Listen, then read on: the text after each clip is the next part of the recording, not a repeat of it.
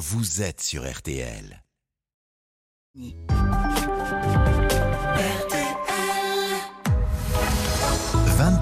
minuit. Parlons-nous. Avec Fabienne Kramer sur RTL. Bonsoir à toutes et à tous. Vous écoutez RTL, c'est Parlons-nous, vos deux heures de libre antenne, sans aucun tabou.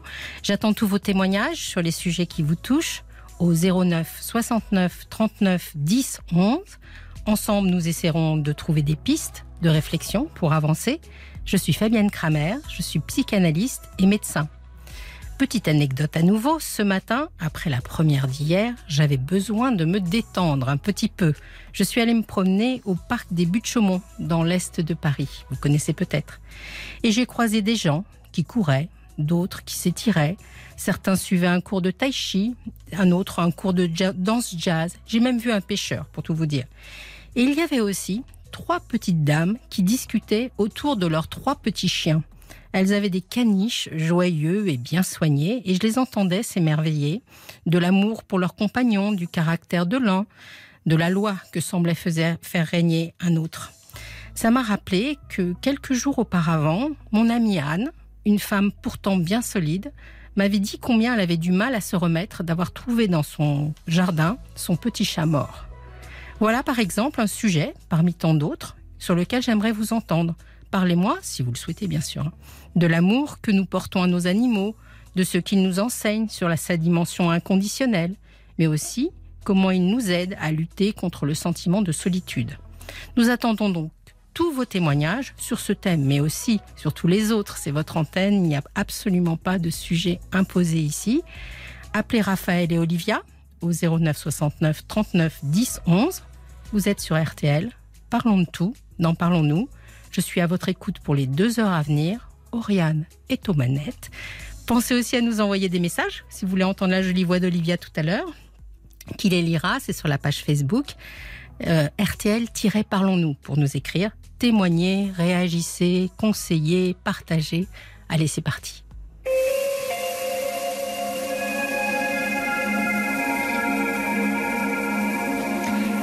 Bonjour Nicolas. Vous m'entendez Nicolas? Nicolas? Oui, vous m'entendez? Ah oui, je vous entends. Bonsoir Fabienne. Bonsoir. Je vous écoute. Vous avez quelque chose à nous raconter? Oh, Oh, j'aurais- J'aurais plein, de choses à vous raconter, mais en fait, je vous ai écouté Oui. d'une manière, vous avez, voilà, vous avez ce, ce côté très inspirant, et donc je vous ai écouté.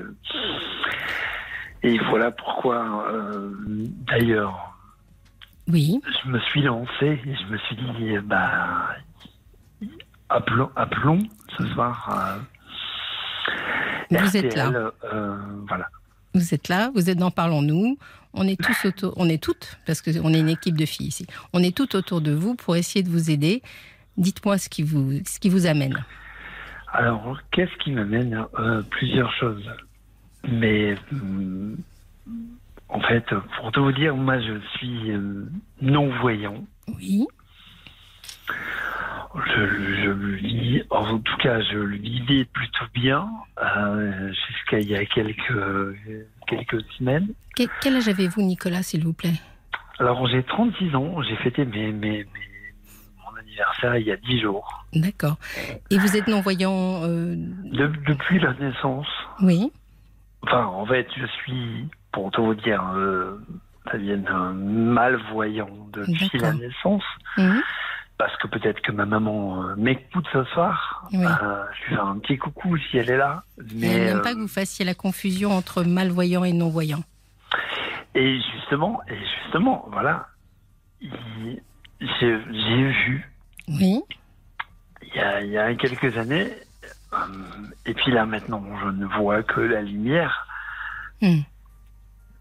C'est-à-dire que je vois euh, Des formes le soleil, euh, la différence entre l'ombre et la lumière. Oui. Et en fait, euh, Alors, je vais vous comment vous aider. dire Comment vous dire je, Oui. je- je le vis, je le vis bien.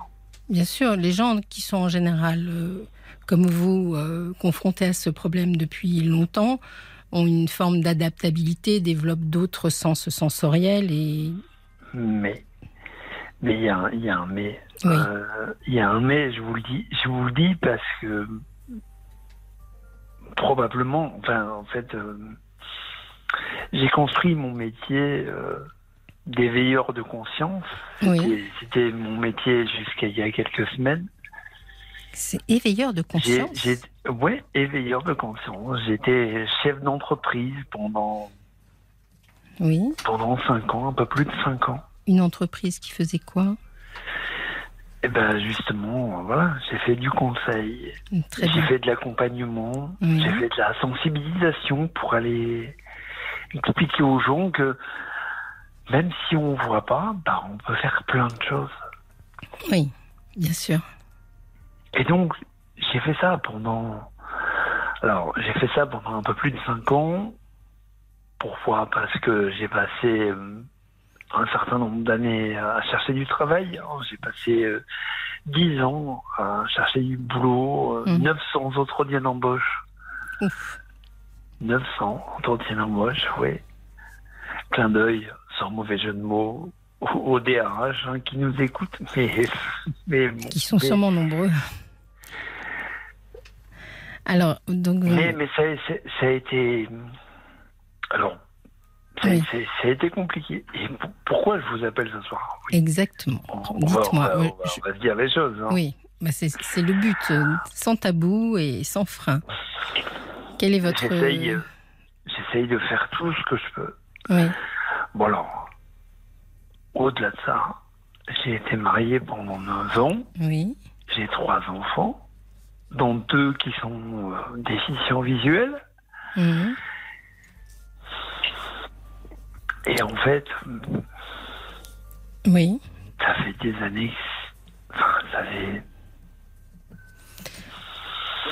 Parce que le- le- le- la- ce dont vous souffrez euh, sur le plan visuel, euh, ça a un caractère héréditaire Non, il n'y a, pas un caractère génétique. Ah, d'accord. Malheureusement, mon ex, mon ex, enfin malheureusement, Votre ex-compagne c'est probablement l'u- l'une des rares personnes qui est, qui est encore là à, à- à m'accompagner euh, et à être là, à m'écouter. Mais, euh, mais oui, j'ai- deux enfants qui sont malvoyants et Oui. Et votre Oh, il ex-compagne, il, le était, vit était mieux, aussi il malvoyante Oui, mais, mais- D'accord. mais très honnêtement, il le vit beaucoup mieux que moi parce que bah, la médecine a fait que la médecine entre les années 80, puisque voilà, je suis né en 86 et, et les années euh, fin, fin 2000, début 2010 a fait que maintenant euh, je vous appelle Oui. parce que, en fait, mon ex-femme m'a quitté il y a, Hmm. il y a un, an et demi. Pour quelle raison?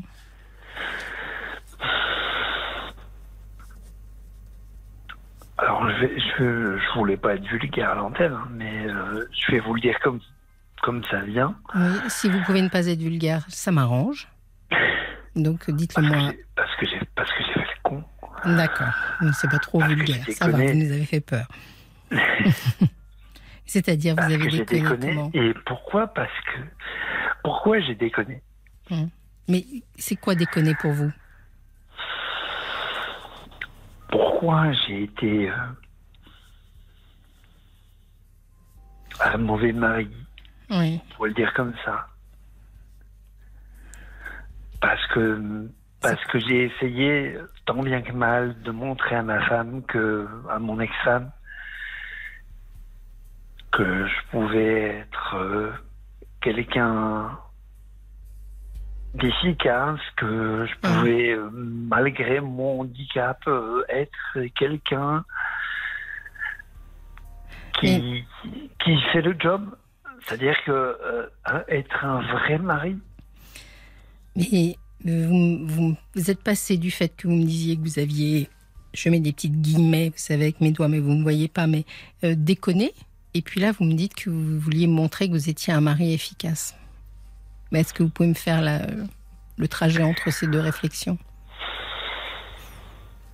Ah bah, vous savez, quand, quand on vient euh, à dire que on a un mari euh, qui est pas efficace, on- on- enfin, je, je suis- j'en suis arrivé à, Oui.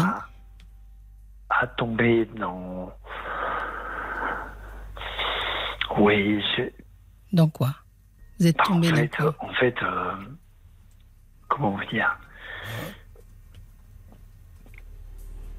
Parce que Il je- m'est arrivé, il m'est arrivé de, de, de, de boire un peu trop oui. pendant, pendant certains soirs. Il m'est arrivé de. Est-ce que ce serait le cas ce soir? Parce que je trouve que vous avez un débit un peu lent personnellement. Vous pouvez me le dire, on est entre nous. Ou presque. Mais, vous voyez ici sur, le, sur les SMS, parce qu'on peut envoyer des SMS, vous savez, à l'émission. C'est vrai. Oui. Ils sont comme ça. Oui, ils sont comme ça. On peut, on vous, il suffit de faire le 64 900 et le code RTL. Il y a déjà quelqu'un qui vous souhaite un bon anniversaire. Merci. Voilà, c'est Lune Mia qui vous souhaite un bon anniversaire. C'est gentil. Ça fait plaisir. Alors oui, oui. Si, si on est complètement transparent, Oui. On s'en fout. On est entre nous. Oui, j'ai- j'aime autant parce que comme j'entends votre débit un peu, un peu ralenti, soyons clairs. On, on a le droit d'appeler, euh, même si on un est. petit peu. Oui. Mais, mais en- encore une fois, j'ai tout- toutes mes capacités. hein. Oui. Seulement, ça s'entend quand même un petit peu. Donc, dans, la, dans, le, dans le, le départ de votre femme, vous pensez que ce rapport euh, à l'alcool y est pour quelque chose?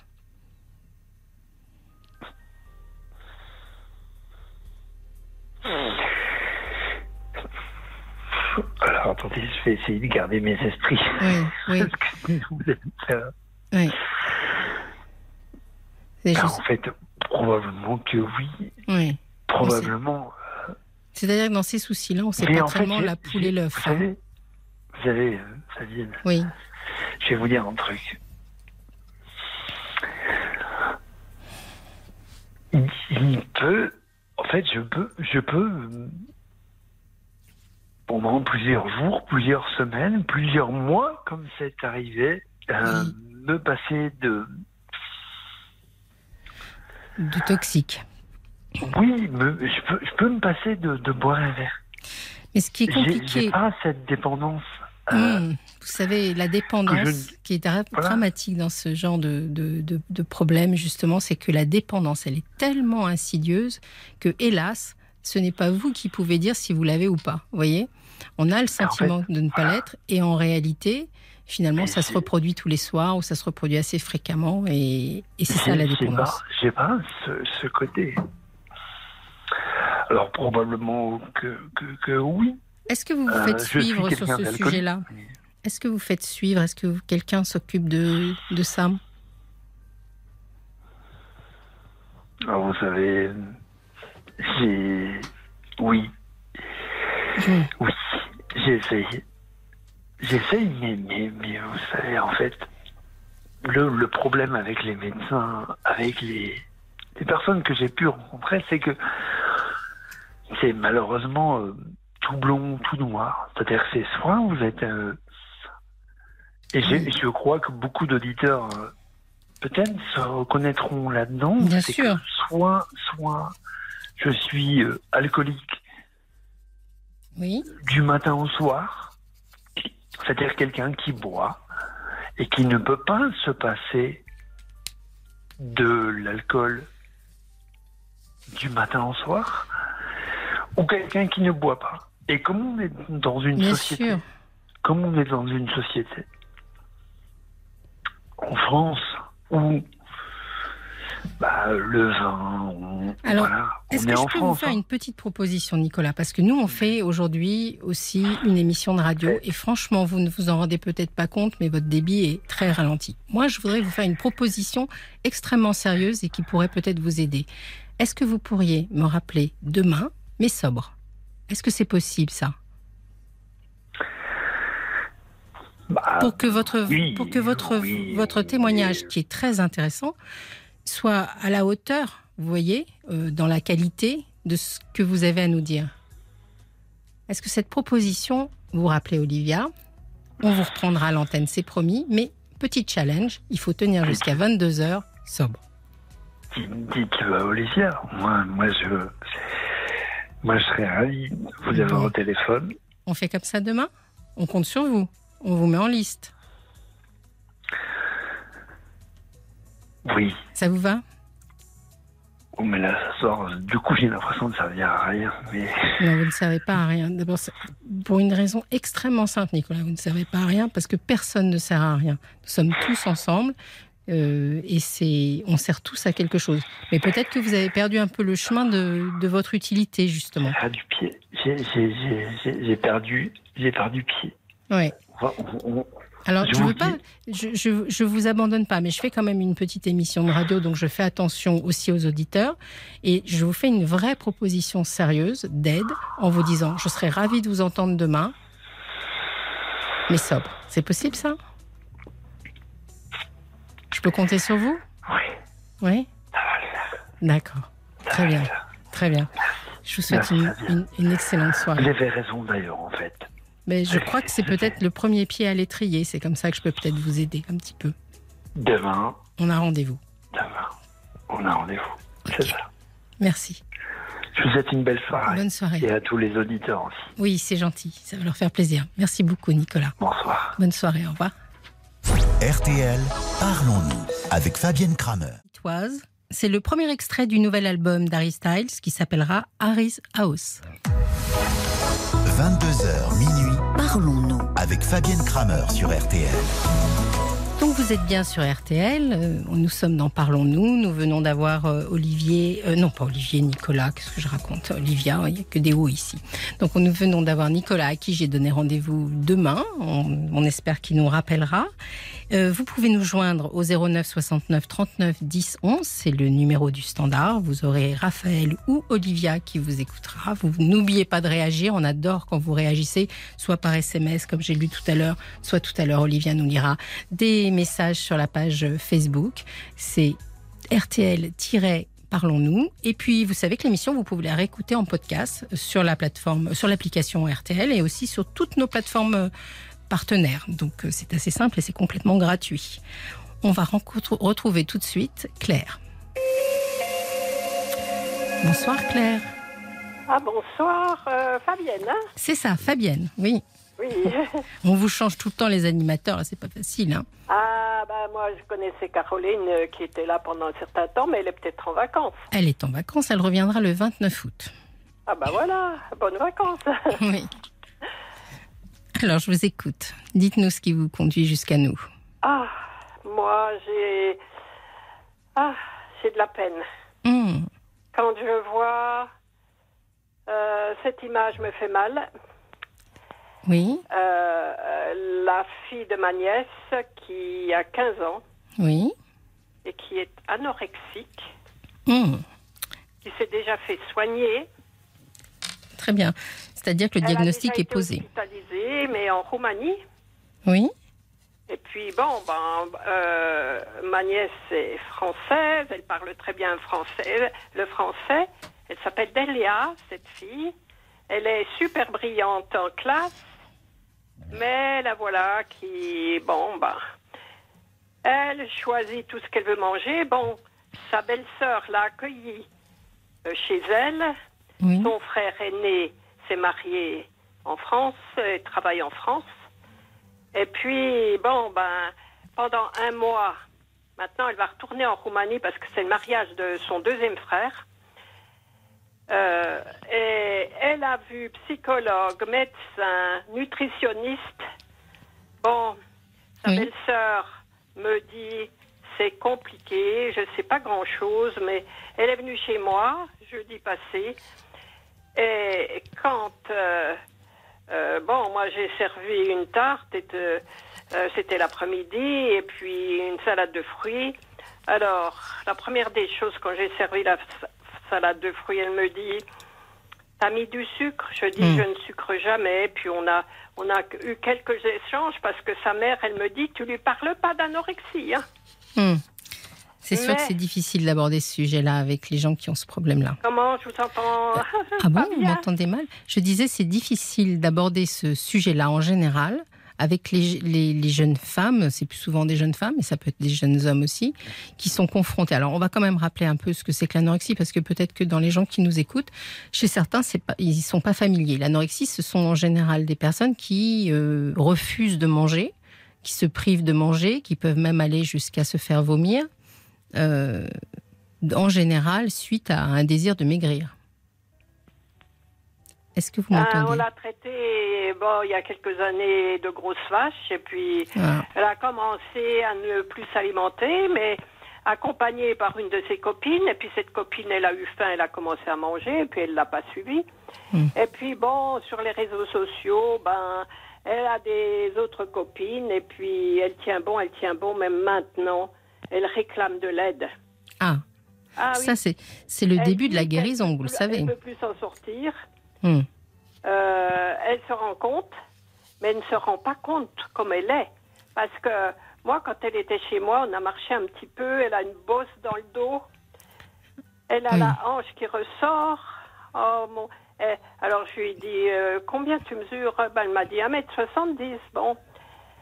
Euh, c'est une très jolie fille, très brillante. Bon, Vous savez son poids? elle accepte pas la médiocrité. Enfin bon. Voilà. Euh, En général, les... tableau, hein.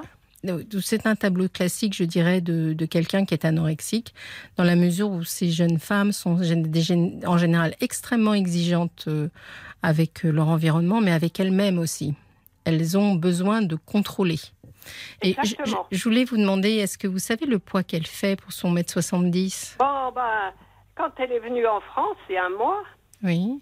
Euh, je crois qu'elle avait 50 kilos, mais elle a maigri de je sais pas combien de kilos. Je crois qu'elle a 43 maintenant. Oui, c'est ça le problème, c'est qu'il rentre au bout d'un moment dans des zones que, dangereuses. Euh, là, euh, sa mère, elle est toujours derrière elle. elle mange ci, mange ça. Bon, elle, elle, la, elle, la, elle la booste, hein. Hmm. Mais sa belle-sœur, bon, elle l'a lâchée. Alors, je, euh, je voulais justement en parler parce que vous nous avez parlé de, de, de cette histoire-là, mais la maman n'était pas encore apparue. Euh, sa maman est en Roumanie? Ah oui, oui, oui. Euh, ça fait au moins 30 ou 40 ans. Hein. Mais vous me Bon, dites que bah, sa maman est beaucoup sur son dos. et puis c'est la dernière d'une fratrie de quatre. Mais euh, Elle Claire, s'appelle Delia. oui, Claire, vous me dites que sa maman est beaucoup sur son dos. Euh, oui, mais parce que elle, l'a fait suivre. Elle a déjà été hospitalisée une fois parce que la pédopsychiatre, elle en a marre. Elle la pèse tout le temps. Et Oui. puis elle a dit la dernière fois, elle a dit maintenant, euh, bon, c'est l'hôpital. Hein. Euh, on a un petit bruit sur la ligne. Est-ce que vous auriez euh, bougé ou touché à quelque chose? Ben, je me suis un petit peu éloignée de, de la, de... de. Alors, attendez, je vais peut-être me Non. rapprocher. Mais sinon, ça va, ça va. Vous inquiétez pas. On va, on va, on va essayer de régler ça. Donc, euh, vous me dites parce que des fois, vous savez, le rapport euh, des enfants qui ont euh, des problèmes d'anorexie, enfin les jeunes filles qui ont des problèmes d'anorexie, est souvent très intimement lié à au rapport à la mère. Pas obligatoirement de façon Très négative d'ailleurs. intimement liée, comment vous dites? Très intimement lié au rapport à la mère. Oui, mais enfin bon, ça, bon, je l'ai entendu déjà quelques fois. Et puis bon, c'est pas en culpabilisant les uns et les autres qu'on va pouvoir avancer. C'est justement ce que je, je vous disais, pas obligatoirement de façon négative. C'est-à-dire, il ne s'agit pas de culpabiliser, il s'agit de, de souligner que souvent le lien est fort. Ah bah oui, parce que moi je me souviens quand euh, elle était toute petite et puis il y a deux ans qu'elle tétait encore sa maman. Et Mm. puis bon bah, et- et il parle plusieurs langues et puis euh, j'ai dit mais tu têtes encore Delia Moi je l'aime. À Mm. deux ans, elle me dit ça. Bon, Et de puis, plus en plus, on nourrit tardivement. Elle, bon, elle sollicite constamment sa mère et sa mère. euh, là, bon, bah, ils ont voulu couper son, son frère aîné, ils ont voulu couper. Ils l'ont accueilli chez eux. Oui. Et puis ils pensaient que bon ben ça ça allait euh, ça allait résoudre et, puis elle a l'a fait suivre ici quoi pendant un mois. Mais vous m'avez dit tout à l'heure quand même, parce que ça n'a pas résolu de façon miraculeuse, parce que ça ne se résoudra pas de façon miraculeuse, ça nécessitera qu'elle soit prise en charge et traitée. Mais vous m'avez dit qu'elle demandait de l'aide. Et vous savez, ça c'est le début. Donc peut-être de l'avoir fait venir en France, d'avoir en effet coupé un peu le lien à la mère, de l'avoir euh, accueillie euh, dans un certain... Vous voyez, d'un seul coup, peut-être que ça l'amène vers la guérison quand même. Euh, oui, mais bon, ben, là, je sais que sa pédopsychiatre, si elle la voit là, parce qu'en Roumanie, elle voyait constamment une pédopsychiatre, mm. eh ben, euh, là, elle va lui dire direct à l'hôpital. Hein. Parce que là, le, poids qu'elle a, ça va pas. Hein. Alors, il y a des prises en charge en général dans ce genre de, de pathologies qui peuvent apparaître, vues de l'extérieur, un peu radicales, mais au bout d'un moment, il s'agit aussi de, de, faire attention à, la santé de la, de, de la jeune fille. Donc, Comment euh, Attention à quoi? À sa santé. C'est-à-dire ah bah qu'arriver à un certain poids, on peut se trouver avec des difficultés. Euh, oh bah, euh, la mère, elle, elle, connaît tout ce qui peut arriver. Hmm. Elle dit le cœur, ceci, cela. Mais écoutez, elle lui a fait porter un corset de maintien. Moi, quand j'ai vu sa bosse dans le dos, parce qu'il faisait trop chaud quand elle était chez moi, elle ne portait pas. Mais j'ai dit, il vaudrait mieux qu'elle fasse de la natation. Hmm. Ben oui, ben là, elle l'a emmenée chez sa mère euh, dans le midi euh, avant de prendre l'avion. Demain, elle prend l'avion pour retourner en Roumanie avec sa belle-sœur et, son frère. Oui, il y a certainement quand même une part de, euh, Vous voyez, ce qui est très intéressant dans ce que, vous me dites, c'est que je sens que vous, vous aimeriez lui conseiller des méthodes saines, voyez, euh, de bon sens, euh, de manger euh, de la salade de fruits, même s'il y a un peu de sucre, d'aller faire de la natation pour son corps. Mais il se passe quelque chose dans, cette famille qui fait que il y a quand même un petit problème familial derrière tout ça. Je peux pas. Mais il, doit se passer quelque chose. Je ne sais pas quoi. enfin bon, on l'a traité et puis mais oui, mais c'est hélas, il faut continuer. Et, alors, vous me dites tout à l'heure, on va revenir là-dessus pour essayer d'avoir une piste. Vous m'avez dit qu'elle avait demandé de l'aide. Oui. Comment comment ça s'est manifesté? Qu'est-ce qu'elle a dit? Non, mais son grand-père lui a dit comment tu vas Elle a dit oh ça va pas. Hmm. Et puis là, euh, elle a manifesté, mais je ne sais pas dans quel cadre. On me l'a rapporté. Oui. Euh, elle voit qu'elle peut plus s'en sortir. Hmm. Alors, euh, ben qu'est-ce qu'elle peut faire d'autre que de demander de l'aide hein? Mais je vous dis, c'est l'essentiel. Si elle demande de l'aide, elle sera peut-être d'accord pour accepter les conditions de sa guérison. Bah, oui, mais c'est vrai qu'elle était déjà à l'hôpital. Bah, en Roumanie, hmm. il faut qu'ils aillent à trois heures de route à Cluj. Hein. Hmm. C'est-à-dire, c'est la capitale. Et puis, bon, bah, c'était drastique. Hein. Mais vous n'avez pas le choix. Elle n'a pas le choix de rester en France. Parce que c'est vrai ah qu'en France, il y a des très bonnes prises en charge. Elle, a fait toute sa scolarité, elle a sa famille euh, là-bas. Hein. Oui. Est-ce qu'elle a des relations? Comment ça se passe, sa vie euh, de, jeune fille? Est-ce qu'elle a des amis? Est-ce qu'elle a des petits amis? Euh, Écoutez, elle, elle se plaint parce qu'elle n'a pas beaucoup d'amis. Alors moi, comme euh, ma sœur, elle est, elle, là, elle est dans l'avion euh, pour aller au mariage de son petit-fils. Et puis, euh, moi, j'ai des photos à plusieurs âges oui. d'elle. Oui, ça c'est... Et quand elle, est, elle avait 13 ans, qu'est-ce qu'elle était jolie. Elle était avec sa cousine, bon, je crois qu'elles sont à peu près du même âge. Et puis, et puis là, l'année dernière, pour ses 15 ans, c'est-à-dire le 25 novembre, eh bien, sa mère a pris une photo. Bah, bah, bien sûr, c'était là où elle se fait soigner. Elle allait régulièrement chez la pédopsychiatre. Elle, a, elle est déjà passée par l'hôpital. Je ne sais pas combien de temps elle est restée. Hein. Hmm. mais maintenant, sa mère, elle disait, mais quand je lui ai dit, euh, mais je me suis posé des questions. Moi, je sais que je peux rien faire. Ben, vous faites quelque euh, chose. Mais disons que je voudrais trouver un soulagement, une espérance. Ah. En, je me dis, bon, je me dis, est-ce qu'ils vont la perfuser pour, euh, euh, pour qu'elle elle ait le nécessaire euh, dans son corps Alors, il y a des possibilités, bien entendu, dans ces moments d'hospitalisation, de soutenir euh, les besoins de, de- de ces personnes-là. Mais vous me disiez, je cherche une espérance. Ce qu'il faut vous dire, c'est que l'anorexie, finalement, c'est quand même une maladie qui se rapproche d'une forme d'addiction. L'addiction à ne pas manger, c'est aussi une forme d'addiction à la nourriture. Ben, Justement, votre, euh, la personne qui m'a appelée, ben, j'ai dit c'est pas une addiction. Elle m'a dit non, non, non, non, c'est une maladie. Oui, mais les addictions sont des maladies. Mais si vous voulez, ça s'en rapproche. Et la, partie commune avec les addictions, c'est que en général, c'est un peu un cumul de, de soins les uns derrière les autres. On a l'impression qu'on échoue, qu'on repart à zéro, qu'on retombe, etc. Mais finalement, c'est le début d'un chemin vers la guérison. C'est normal qu'il y ait un peu des allées et venues comme ça. Vous, vous avez le sentiment peut-être que la médecine n'arrive pas à la, à la soigner, mais elle est en chemin. Et en particulier, le signe que moi j'entends qui est très très important, c'est qu'elle commence à demander de l'aide. Oui. Ben, quand, euh, euh, vous savez, elle lit beaucoup. Et vous savez Mm. quoi comme livre? Des livres euh, bah, de guerre. Elle connaît l'histoire sur le bout du doigt. hein. Elle est très intelligente. Ah oui. Elle va s'en sortir. Elle va s'en sortir parce qu'elle a commencé ce chemin-là.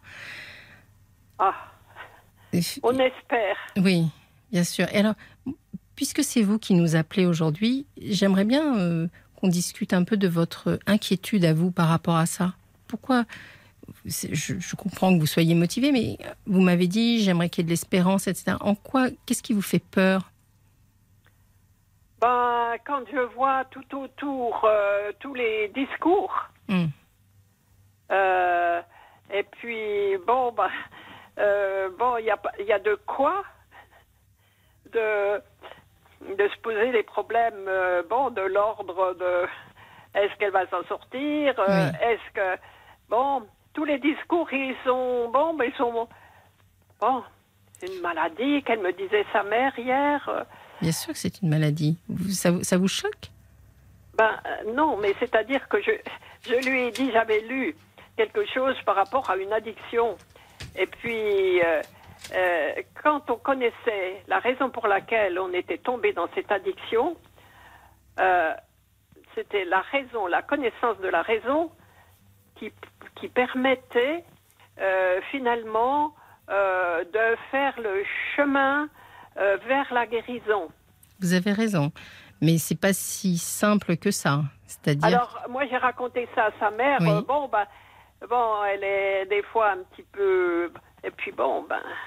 un elle, elle le vit mal, quoi. Hmm. C'est normal. Et puis maintenant, c'est le mariage samedi, c'est le mariage euh, de son frère et du fils de ma nièce. hein. Hmm. Alors, bon, elle est, elle est prise de partout. Hein.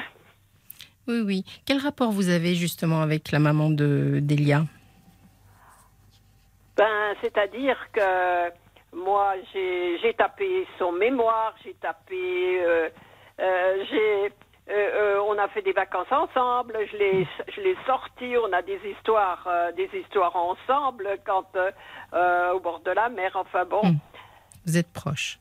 oui, proche. Oui, ben, c'est-à-dire, euh, bon, ben, elle est partie parce que, en fait, euh, euh, ma soeur et mon beau-frère, ils faisaient de l'humanitaire en Roumanie, puis elle a rencontré son mari, voilà. D'accord. Et, et elle est partie avant, elle vivait en France, c'est ça Ah ben, bon, elle était prof hein, en France, oui. Oui. Et puis, elle est prof en Roumanie, hein. Hmm.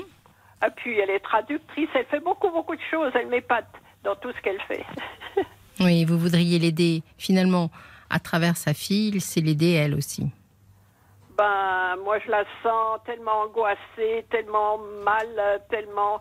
Alors, euh, bon, euh, je me dis, bon, c'est vrai que je peux pas faire grand-chose, même quand je lui ai dit hier, euh, puis qu'elle m'a répondu, c'est grave, c'est une maladie. Oh là là, je me suis dit, j'aurais mieux fait de me taire, quoi. Non, bien sûr. bah, de toute façon, vous m'avez raconté très clairement qu'elle a déjà été hospitalisée. Euh, c'est intéressant parce que finalement, si après toutes les hospitalisations de sa fille, elle, euh, elle s'étonne du fait que ça soit une maladie, peut-être qu'elle est un peu dans le déni. Elle a peut-être pas- Euh, non, elle, non, non, elle s'étonne pas que c'est une maladie. Elle m'a dit c'est une maladie, alors euh, elle, son constat, ça veut dire c'est grave. Oui. Ah oui. Bien, Elle dit oh le cœur, il peut lâcher à tout moment. Enfin bon. Alors, ça, c'est vrai si vous voulez, mais euh, je, vu les poids que vous m'avez annoncés, enfin bon, je suis pas là pour faire des diagnostics, mais euh, je pense que c'est pas c'est pas le sujet immédiat, mais c'est vrai qu'au bout d'un moment, il y a des risques vitaux. Et Eh donc, ben oui. euh, c'est pour ça qu'en général, les soins peuvent être un peu, je dirais, radicaux.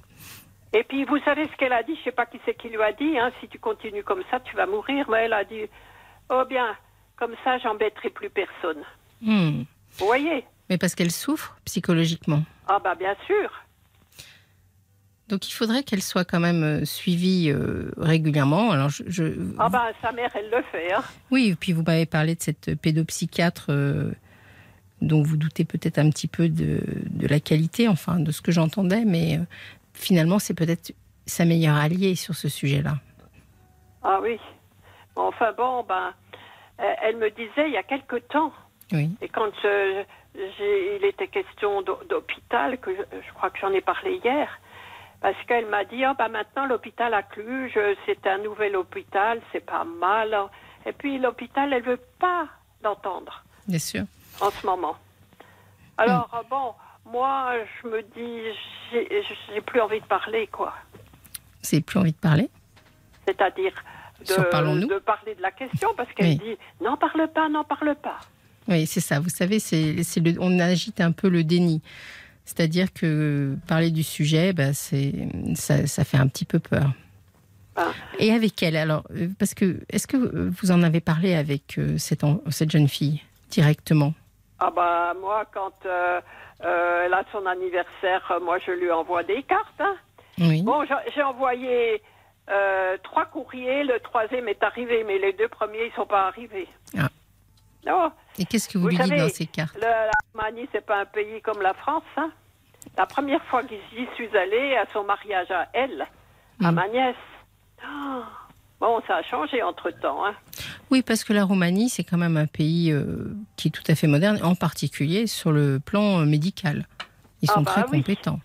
Ben maintenant, les médecins, il y a des médecins euh, roumains qui viennent en France. Hein. Oui, bien sûr. Il y a des Français aussi qui se forment en Roumanie.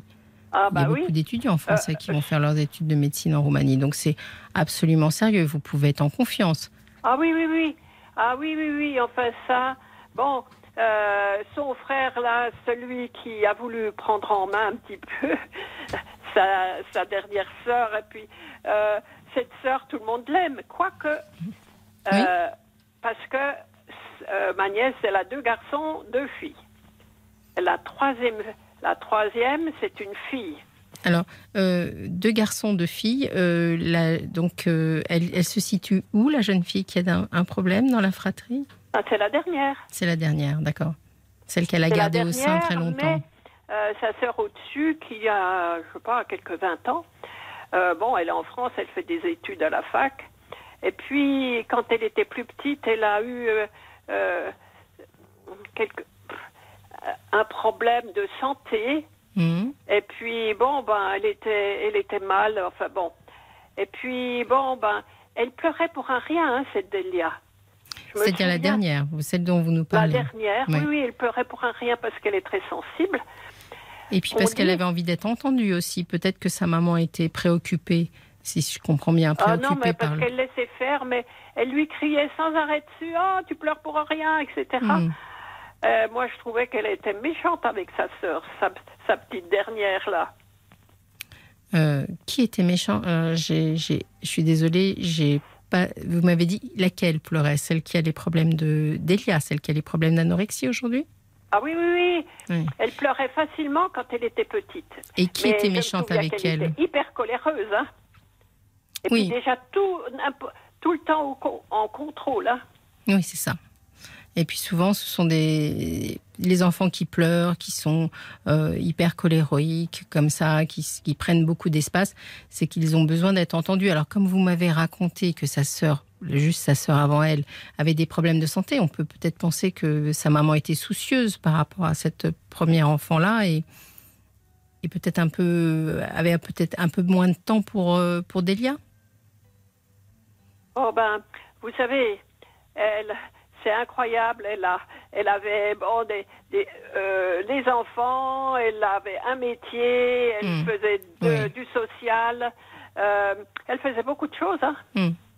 Et puis bon, euh, quelque part, euh, moi je sais que elle s'acceptait pas comme elle est. Puis son mari lui disait, mais moi j'aime, je t'aime bien comme tu es. Qu'est-ce qu'elle avait qui n'allait pas, d'après elle? Non, ben, je sais pas. Elle, elle, euh, bon, euh, je sais pas l'image d'elle-même. Elle, C'est-à-dire qu'elle était soucieuse. euh, souvent, euh, les, les enfants qui ont des problèmes d'anorexie, on- on- on- c'est assez fréquent. Des mamans qui finalement sont très soucieuses aussi de leur silhouette. ben, c'est-à-dire, mais son mari, son mari, il est brave. hein. Hmm. Son mari, il est brave. Vous savez, moi, je suis allée en Roumanie. D'ailleurs, elle a été conquise par la Roumanie. Elle a fait un poème parce que c'est une fille qui fait de la poésie. Oui. Eh ben, euh, bon, ils sont chaleureux. C'est, c'est pas la même mentalité du tout. Hmm. Mais euh, donc, est-ce que j'en j'en reviens Vous savez, je, je suis un peu. En général, j'essaye d'avoir la réponse à ma question. Euh, vous m'avez. Je voulais savoir si la maman avait un problème avec sa propre silhouette. Bon, elle est grande. euh, bon, bah, euh, mais plus maintenant, hein. Hmm. Non, plus maintenant, pas du tout, plus maintenant, hein. Mais quand elle était jeune fille, hein. Elle avait un souci avec. Elle, elle était soucieuse de son poids. Elle faisait des régimes, des choses comme ça. Ah non, non, non, non, pas du tout. Ah, d'accord. Non, peut-être son physique, ou bien je ne sais pas. Oui. Elle aimait pas son physique. Bon. Alors, qu'est-ce qu'on peut faire pour cette, nous pour aider cette petite Delia? Bah, Elle est déjà en soins, si j'ai bien compris. Ah bah oui. Elle est déjà Ah bah, suivie.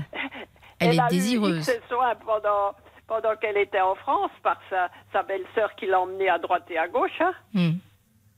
puisque je vous ai dit qu'elle l'a emmenée chez le médecin, chez la psychologue et chez la diététicienne. Elle est totalement bilingue, cet enfant. Oh là là, elle parle, je crois, trois, quatre langues. D'accord. Sa maman le parle français.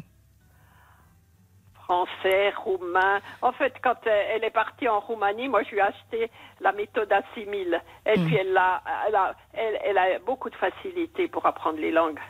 Je vous dis ça parce que quand on fait de la thérapie, en règle générale, c'est conseillé de la faire dans sa langue maternelle. Donc ma question, c'est quelle est sa langue maternelle pour savoir quel est le contexte où elle pourrait le mieux travailler sur son travail, sur son problème de d'anorexie. Ah ben, c'est-à-dire, euh, Sa classe, maman lui parle le quelle roumain, langue hein.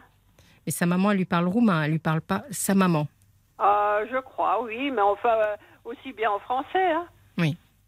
Mais son papa, son papa, il, il parlait pas un mot de français, mais comme euh, elle a une, euh, une licence pour apprendre euh, le français aux étrangers, Oui. alors il l'a appris avec elle, Avec sa femme. le, le français. Hmm. Ouais, eh ben, elle a enseigné à Paris, enfin bon. Elle a Oui. tout un parcours, hein, elle, a, Je- elle a bougé, hein. c'est une fille qui bouge. Oui, je, je sens, je sens dans votre témoignage quand vous me parlez d'elle, parce que c'est déjà un peu particulier que vous téléphoniez finalement pour parler d'une d'un- d'une partie de la famille qui n'est pas votre famille à vous direct. Et je sens mais une telle admiration pour cette femme. Euh, Il y a quelque chose, vous avez beaucoup d'affection pour cette femme. Ben, vous savez, euh, moi, après, après qu'elle ait fait sa licence et que j'ai tapé son, son Oui. mémoire ou je sais Oui. plus quoi, mais il y a longtemps, hein, Oui, parce que maintenant elle a la cinquantaine, ça c'est quand elle avait la vingtaine, hein. oui. Qu'est-ce qui s'est passé à Alors, ce moment euh, bon, on est parti en vacances ensemble. Moi, j'ai loué quelque chose à Arcachon. Mhm. Et puis après, on a fait, euh, je sais plus combien de temps. Puis on a, euh, elle a, il y a un chien qui était amoureuse d'elle. C'était curieux. Alors ça, c'était une expérience intéressante. Vous voyez, on a quelques, mais après, bon ben, quand elle était mariée, moi, moi, je, je l'ai lâchée, hein. Oui, vous, vous avez, j'imagine que de votre côté, euh, vous avez votre propre vie. J'ai j'ai l'impression que son départ en Roumanie, ça a été un choc un peu pour vous. Euh, non, Non, très oh bien. non, non, pas du tout. pas du tout. Ah non, non, non. euh, euh, quand, vous savez, quand elle était à la fac, euh, je sais plus où.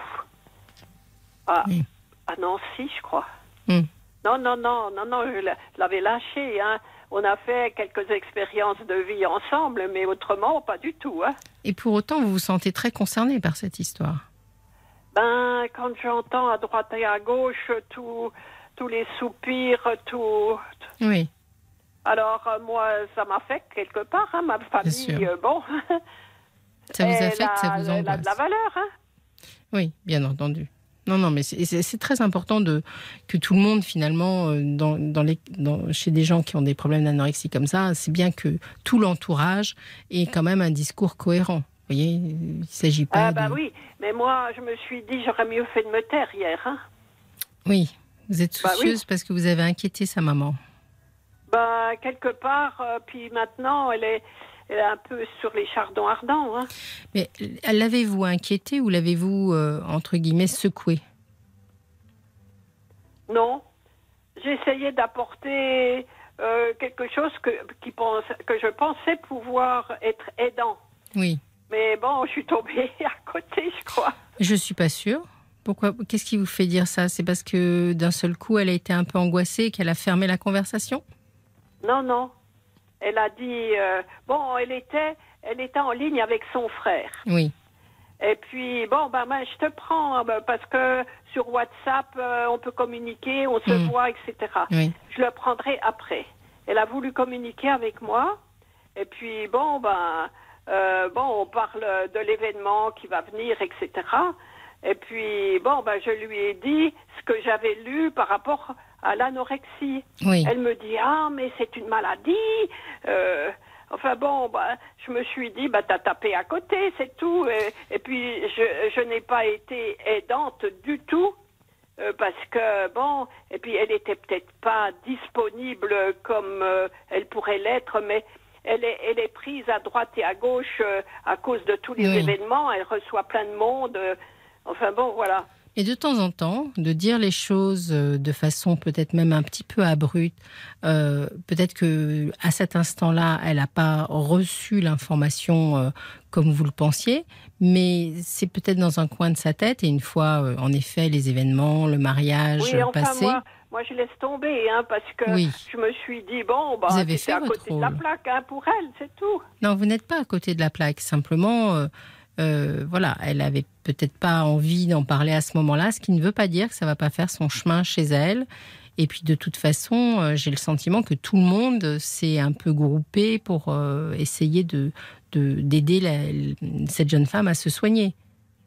Ben, Pour moi, j'ai l'impression que les choses sont- pendant un mois, quand même, il faut le faire. Hein. Oui, C'est une jeune mariée, puis elle vient d'avoir un bébé. Enfin, non, son bébé, il a quel âge 7, 8 mois. Voilà. Enfin, elle était, euh, cette Delia, elle était très attentionnée. oui. Ben, Et je la vois aussi très douée, cette Delia. hein, Mais dans souvent, tout ce souvent, dit, dans tout ce qu'elle fait. En général, ces jeunes femmes qui ont euh, cette, euh, c'est la maladie du contrôle, si vous voulez, qui ont la maladie du contrôle, sont des filles très très intelligentes, qui ont beaucoup de perfectionnisme, qui sont souvent très bonnes élèves. Vraiment, elle a, elle a tout le profil. Ben, oui, Alors, moi, ce que je voudrais, c'est vous rassurer quand même, euh, Claire, pour vous dire que je pense que vous avez fait, vous avez bien agi. C'était votre amie. Vous aviez besoin de lui expliquer euh, vos inquiétudes. Vous aviez, vous étiez légitime parce que vous aviez vu euh, cette jeune fille pendant un mois. Vous l'aviez eu à manger, etc. Donc, vous avez pu. non, c'est pas moi qui l'ai eu, hein, c'est sa belle-sœur. Oui, je sais, mais vous, elle, est- elle était en France et vous Oui. avez euh, assisté, euh, vous m'avez raconté l'histoire de la tarte, donc vous avez, vous avez quand même assisté à des choses, donc vous étiez tout à fait légitime. Peut-être, en effet, que c'est pas tombé au moment où sa maman était disponible pour l'entendre, mais euh, je crois que c'est bien d'aider les gens à ne pas rester dans le déni de ce genre de maladie. Donc, euh, je crois pas que vous ayez fait une erreur. Attendez Oui. quelques temps et elle reviendra sûrement vers vous en vous disant que finalement vous l'avez aidée. Euh, bon, je, même si elle revient pas vers moi, c'est pas important. Oui. C'est pas important. Il y a quelque chose que, qui vous a vexé, si j'entends bien. Comment? Il y a- elle vous a dit quelque chose qui vous a vexé, peut-être. Non, j'étais pas vexée, mais je me suis dit, euh, t'aurais mieux fait de te taire. Oui, je crois. Alors, vous savez, C'est le propre de. La mission s'appelle Parlons-nous. Euh, je suis psychanalyste et je peux vous dire que ne pas dire, c'est jamais la solution. Donc, peut-être que euh, de temps en temps, quand on dit quelque chose, parce que j'imagine que vous l'avez pensé, euh, que ça, vous êtes allé faire des recherches, donc c'est vraiment ça vous a soucié. Bon, de temps en temps, les gens le prennent pas exactement comme on voudrait qu'ils le prennent, mais il n'empêche qu'il vaut toujours mieux dire les choses que, ne pas les, que de ne pas les dire. Oui. bon, peut-être. Ça fera son chemin. Enfin, moi, vous savez, je suis, je suis très naturelle, je suis très franche. Vous je êtes suis, spontanée. Je suis, bon, je suis, bon, ben, je me dis des fois, encore, euh, bon, des fois, je dis les choses, et puis je me dis, oh, t'aurais mieux fait de te taire, quoi. Je crois pas. Je crois pas. Je crois que finalement, bon voilà, vous m'avez bien expliqué, c'était très très clair que le contexte était tellement particulier pour la maman qu'elle a peut-être pas envie de s'occuper de ce sujet-là pour l'instant. Mais ça ne veut pas dire que de toute façon le sujet va se, va se représenter très vite. Vous hein. euh, voyez, son angoisse un petit peu, moi je la ressens. Oui, je l'entends. Voilà. Et puis, bon, j'ai une tendance, hein, moi, des fois, quand il y a quelqu'un de la famille maintenant, eh ben, je porte avec, et ça, je il faut que je m'en défasse. Hein. Oui, c'est ça. C'est ce que je me disais tout à l'heure aussi. Vous êtes quand même très très concerné par ce sujet-là. Et peut-être qu'il y a chez vous, alors si je dois vous donner un conseil à vous, c'est de prendre un tout petit peu de distance. J'ai essayé de vous rassurer en vous disant, elle est entourée médicalement, elle a demandé de l'aide. Sa maman, même si elle est dans le déni de temps en temps, finalement, elle fait quand même les choses comme il faut. Les équipes médicales en Roumanie n'ont pas de raison d'être moins bonnes qu'en France. Voilà voyez Oui, euh, merci beaucoup de tout ce que vous me dites. Je pense que c'est sur des rails. Hein. Pardon? J'en prends note. Oui, alors je ne dis pas que c'est facile, hein. je ne dis pas que c'est facile, je ne nie pas que cette maladie peut être grave et qu'il y a des, accidents et que ça ne se passe pas toujours bien, mais en tout cas, vous ne pouvez pas dire que c'est une enfant qui est laissée à elle-même. ah non, non, non. Voilà, la oh structure est, mise en place. Elle cherche toutes, les, toutes, les, solutions. Hein. C'est bien, c'est bien. Peut-être elle cherche peut-être à éviter l'hôpital. Hein, là, d'après ce que j'ai entendu, Alors, c'est le à un moment donné, elle disait ah oui, elle ira à l'hôpital. Enfin bon, euh, c'était peut-être quand elle était en colère parce que euh, elle ne veut pas manger. Mais mais là, euh, bon, je ne sais pas qu'elle est réticente. Il me semble, hein, hmm. c'est ma perception d'hier. Hein. Si ça doit passer par l'hôpital, vous savez, on s'en fait toute une histoire au départ, et finalement quand vous discutez avec des anorexiques qui vont mieux, qui sont sortis du, phénomène, elles vous disent heureusement qu'on m'a hospitalisé. En tout cas, ce que je voulais, pour conclure, c'est vous remercier de votre témoignage, parce que je pense qu'il y a beaucoup de gens qui peuvent se reconnaître. On a parlé d'un sujet qui quand même concerne énormément de personnes. Ah bah oui. Et grâce à vous, et ne vous inquiétez pas, c'est toujours mieux de d'oser dire, d'aller dire les choses. Donc, euh, je crois que voilà, vous avez bien fait en tout cas et vous pouvez, euh, vous pouvez être fier de vous. Merci beaucoup, c'est gentil. Non, non, je le pense sincèrement. Je pense que si tout le oh, monde, bah, de temps en temps, prenait le risque de dire aux gens les choses qu'ils voient, qu'on a sous le nez, euh, qui sont une évidence, un peu comme j'ai fait, vous voyez, avec le, la personne avant vous, euh, c'est, ça permettrait quand même de, de clarifier les choses. Je vous remercie en tout cas pour votre appel, Claire. Eh ben, merci vous nous tiendrez au courant peut-être. Hein pour votre implication.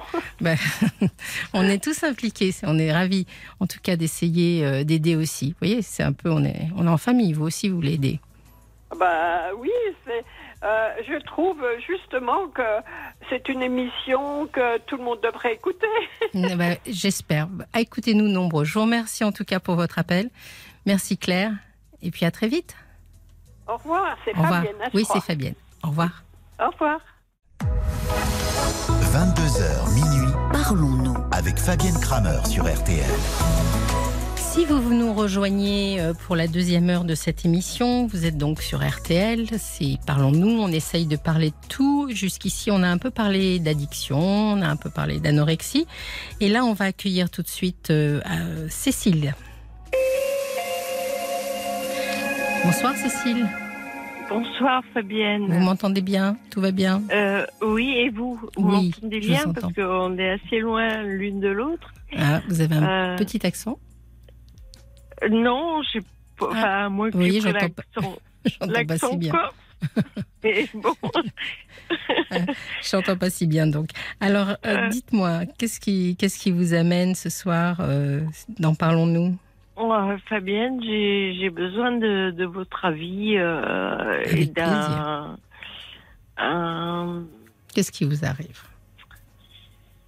Bon, euh, je suis partie en Corse. Euh, enfin, je suis arrivée en Corse plutôt il y a maintenant 5-6 ans. je suis veuve jeune et je hmm. n'ai jamais euh, eu d'autres rencontres. Veuve très jeune, euh, j'aime bien moi situer un peu. Euh, c'est-à-dire, vous avez quel âge aujourd'hui Je suis plus très jeune aujourd'hui. J'ai 60 ans. C'est très jeune, je vous dis. Moi, ça, c'est très ah, jeune. C'est gentil à vous. Et donc, veuve, vous, êtes, vous êtes veuve depuis 6 ans, c'est ça? Oh non, ah non, depuis plus que ça. 20, euh, mon fils va avoir 27 euh, depuis 25. Euh, ah oui. Ah oui, oui. Donc en effet très jeune. Ouais, mm. ouais, ouais. Et tout le monde me disait, tu vas refaire ta vie, tu vas refaire ta vie. Et moi, c'est des choses que je ne, je n'aime pas entendre ça parce que parce que c'était l'homme de ma vie. Oui. Que lui est-il arrivé? Un cancer. Mm un ah. cancer euh, très jeune. Oui. Voilà.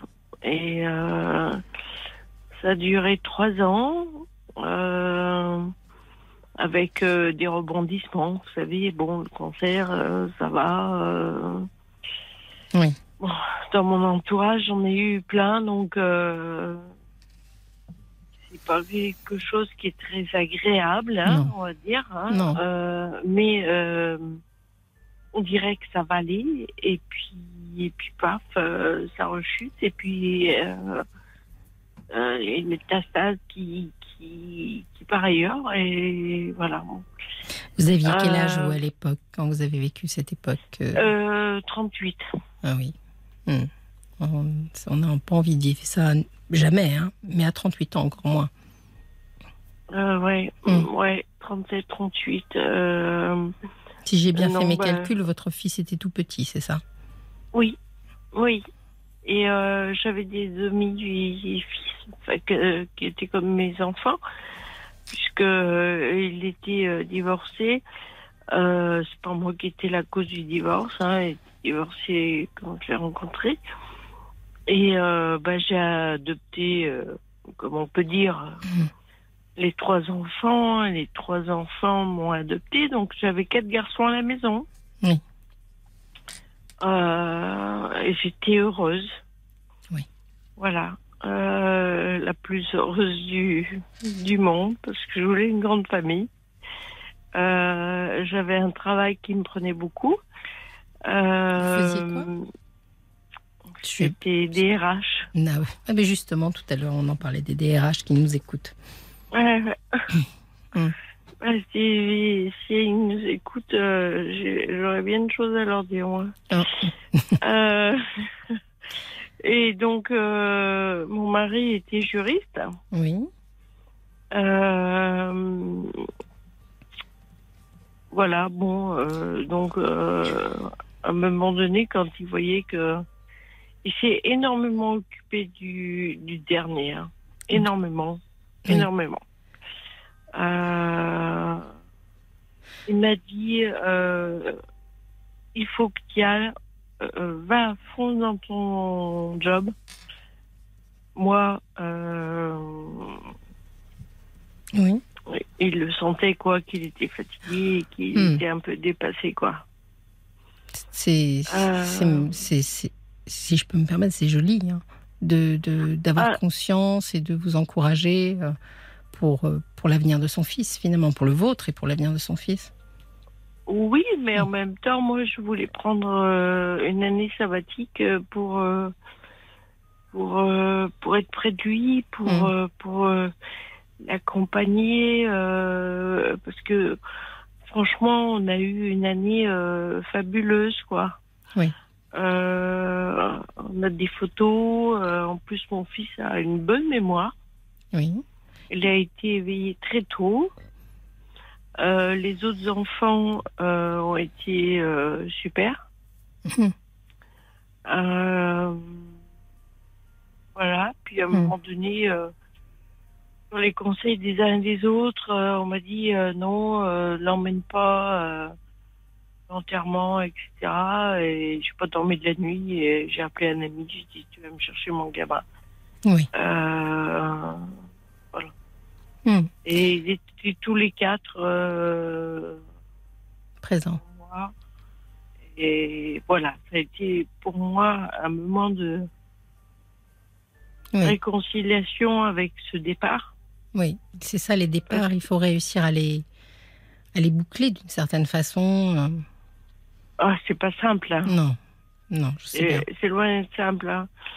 Euh, mais bon, ça. voilà, le, le petit disait, parce qu'il était très éveillé, euh, Mm. mon fils, euh, il disait à ses frères, pourquoi papa il est dans la boîte? Ouf. Et euh, moi, je ne me suis pas occupée. Ils, ils vont trouver les mots entre eux, les enfants. Oui, Ils avaient des différences d'âge, mais euh, justement, ils vont trouver les mots. Voilà. Euh, Euh, vous avez raison. les enfants ont- font aussi leur deuil différemment. Euh, je pense, oui, Oui, oui, parce que moi, je l'avais emmené euh, chez un psychiatre. euh, Hmm. Puis j'avais eu bon bah des problèmes à la maison parce que il avait pris. Euh, il y avait les pompiers, etc., qui se sont occupés de mon fils. Oui. Euh, Alors, si voilà. tout Bon, à l'heure enfin, vous me disiez que ça, donc, euh, vous avez du c'était, mal à, re- à refaire votre vie. Vous- Enfin, vous n'avez pas eu envie Ouais, de refaire pas, votre vie. pas, non, non, non, non, j'ai pas eu du mal parce que j'ai pas cherché. Voilà, c'est ça. Euh, j'ai bossé. Et qu'est-ce qui vous amène aujourd'hui? Qui m'amène aujourd'hui, euh, très bien, c'est qu'en fait, euh, voilà, ben, j'ai eu une rencontre avec un, un Corse Oui. que je connaissais depuis très longtemps parce que c'était le meilleur ami d'un de mes beaux-frères. Oui. Mais euh, aucune affinité, si vous voulez. Une Et puis un jour, il y a eu quelque chose. Il y a eu quelque chose.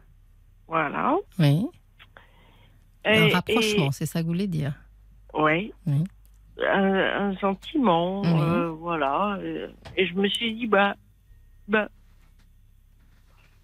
sait-on jamais, peut-être que c'est une, euh, Un début. ouais, une ouverture. Mm, oui. euh, alors, euh, mon fils, il m'a dit, maman, tu vas pas partir en Corse, alors qu'il y a plein de gens, il y a plein d'hommes. Sur la Corse, euh, sur le sur Lyon, parce que je suis d'origine euh, Mm. lyonnaise et beaujolaise, euh, voilà. Et euh, Et, et cette histoire, est-ce qu'elle a, elle a avancé? Ouais, elle a avorté. Ouais. Ah, j'avais pas dit avorté, j'avais dit avancé. Mais bon, Ah, excusez-moi, Finalement, j'ai pas compris. c'est très bien, c'est une forme de lapsus, mais donc euh, ça n'a pas, ça n'a pas été. dire ça comme ça. Bon, euh, oui, Oui. oui, parce que je suis rien caché du tout. euh, il est venu me voir souvent dans le Beaujolais. Il a vu les enfants, il a vu mon fils avec moi. euh, Et donc c'est fini. Cette histoire, elle Et, est, euh, elle est, elle est définie, elle est complètement finie. Ou vous êtes toujours Et- en lien? Ben, il y a un lien quand même. hein. Mais euh, le lien, en fait, il y avait un lien amoureux, hein, Oui. très fortement. Et je me suis j'ai- peut-être rencontré le deuxième amour de ma vie. Ben oui. Parce que le premier, c'était l'homme de ma vie.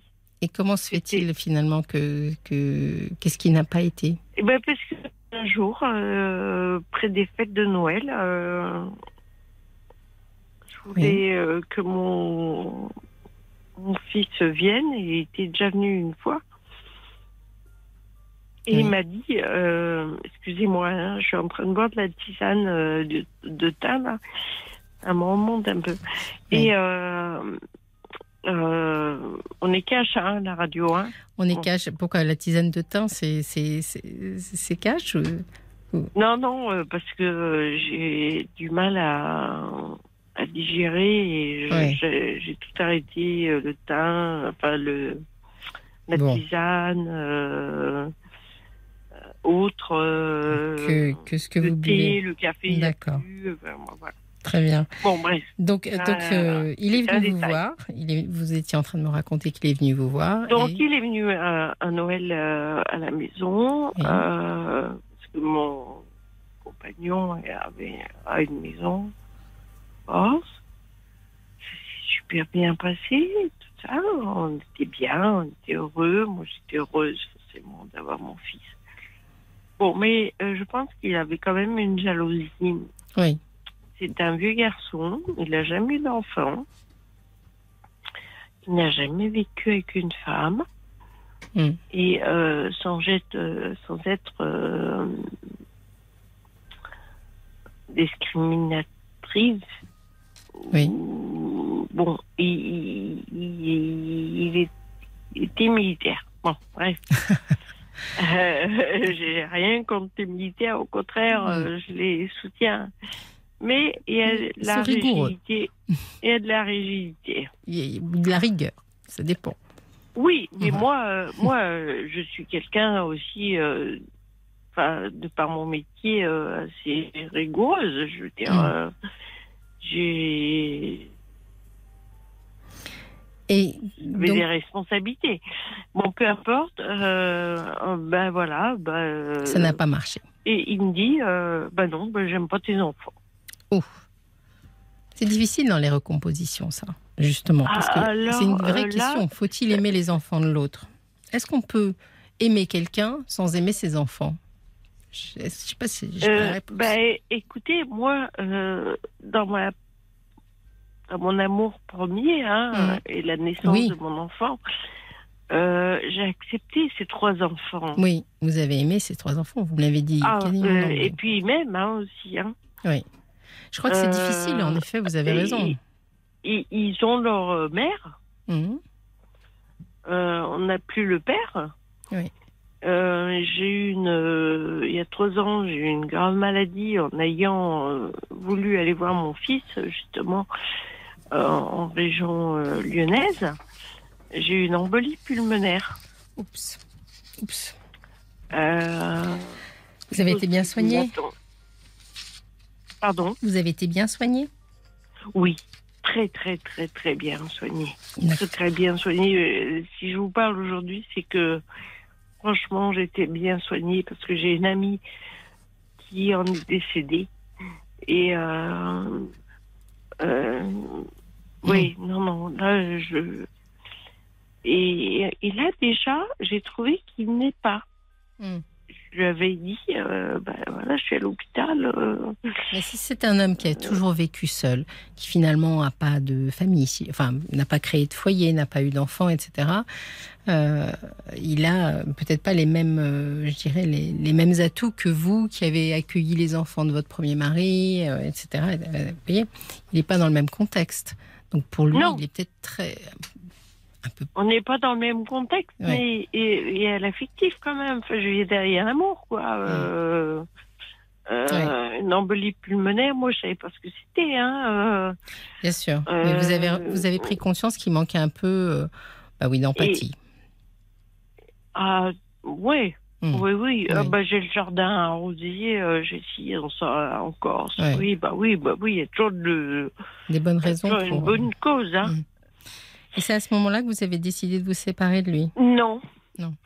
C'est lorsqu'il m'a dit, euh, bah non, je ne recevais pas euh, ton fils parce que j'aime pas tes gamins. Voilà. Ouais. Bon, Euh, fin de c'est- recevoir. C'était pour Noël. Mm. Et euh, on était à l'approche des fêtes de Noël, quoi. Mm. Euh, bon, avec le petit, j'ai. Le petit, parce que les autres sont à Ouais. Différents Les autres sont plus grands. Hmm. Euh, mais euh, Euh, J'étais cash, quoi, parce que euh, je suis quand même vous avez bien direct. Vous avez bien fait parce que ça semble difficile quand Et même. pas lui raconter euh, Oui. des voilà euh, qui tiennent pas debout. Je dis écoute, j'ai un problème avec Jean-Paul. Il veut pas te recevoir. Est-ce que vous avez mis une croix sur toute relation amoureuse? Euh, j'ai pleuré énormément. Hmm. J'ai été détruite dans mon âme, dans mon cœur. Mm. Euh, Oui. Et donc, euh, je lui dis, bah, écoute, je pense qu'on va pas pouvoir poursuivre comme ça. Mm. Oui, oui, bah, je suis d'accord avec toi. Ça, bon, bien.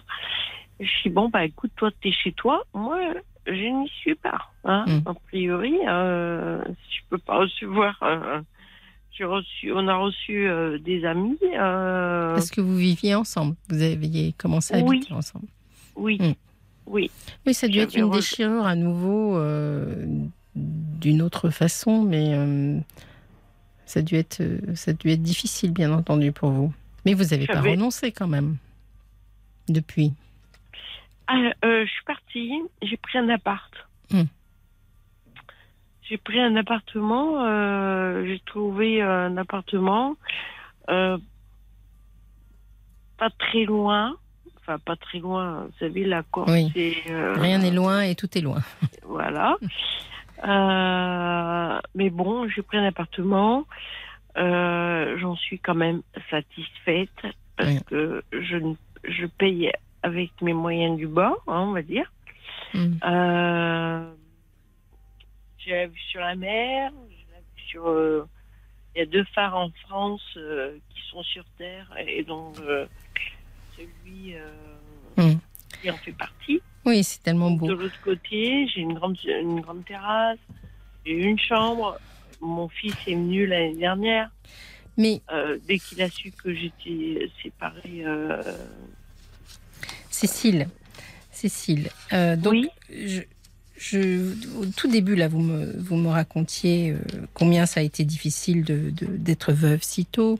Euh, Vous me racontez à nouveau combien vous avez été déçue Oui. en amour cette fois-ci. On a parlé d'âge, vous avez 60 ans. Il y a encore plein d'espoir et plein de choses à vivre. J'espère que vous êtes. Oui, sauf que ben, je suis harcelée par mon propriétaire. Ah bon. Et que- Voilà. Dans quel sens euh, il est En quoi il est harcelant? Alors, il a, comporte. 80 il a 86 ans. Oui. Euh, je me dis, euh, ben, ils sont verts, les Corses. Hein Euh, Oui. Veuillez m'excuser de cette expression-là, mais je trouve que c'est vraiment. Parce que vous parlez, vous parlez de harcèlement de quel type? Euh, bon, il peut m'appeler six fois par jour, par exemple. Oui. Vous lui avez dit que vous ne vouliez pas?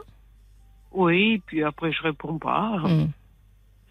Euh, il passe devant chez moi pour voir si les volets sont ouverts euh, pour essayer de monter. Mais pour qu'on comprenne, pour que les gens qui nous écoutent comprennent bien, Cécile, il vous Oui. intéresse ou il vous intéresse pas cet homme? Mais il m'intéresse pas. Ah, alors il faut être très clair. Il faut. Ah bah absolument. Non, non, non, non. Mais c'est pour ça que je vous appelle, euh, Fabien. D'accord. Euh, Que, que, que dois-je faire? Parce que Moi, je Euh, suis assez je- radicale sur ces plans-là. hein. Si cet Bah, homme-là, euh, à qui vous avez dit que vous ne voulez pas qu'il vous harcèle, qui, à qui non, vous- mais surtout qu'il m'a la dernière fois, il m'a mis la main aux fesses, quoi. Ah bah oui, Ouais, vous savez. et il cherchait autre chose, quoi. Vous voyez. sûr. euh, Donc, Bon. euh, il faut lui dire clairement que la prochaine fois, ou même pas la prochaine fois, vous avez porté une, une- posé une main courante, vous avez fait une démarche? Alors non, j'ai enregistré tous ces messages. ben ça, vous pouvez les déclarer à, la, Euh. à la police. Hein. Ah oui, mais bon, après, je me dis, ça va me retourner sur moi. Et puis, euh, Mais pourquoi? on n'est pas sur... euh, Sur le continent, c'est ça que vous êtes en train absolument de dire pas euh, critiquer la Corse, Mais parce que je l'adore. Oui. Euh, mais euh, je me dis ça, et il connaît tout le monde, tout le monde le connaît. Oui, il a enfin, perdu sa compagne. euh, il a perdu sa compagne a un mois. Donc c'est de pire en pire, quoi. Hmm. je t'invite, je vais faire une cure, tu viens avec moi, t'as rien à payer.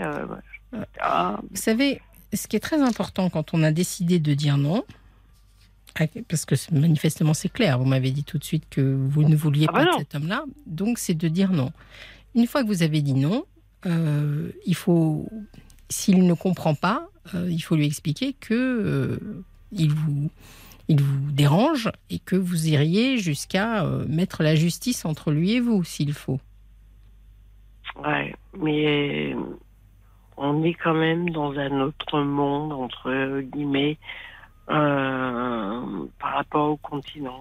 Mais les lois sont les mêmes partout. Euh j'entends bien, j'entends bien, j'entends bien. Hein. Euh, donc, Alors après, ça peut passer par des amis, hein, ou par. Mais bon, moi, je, je, pense que vous savez, l'idée de, de, la main courante, c'est pas tant de, de, mettre la police à ses trousses, c'est pas ça.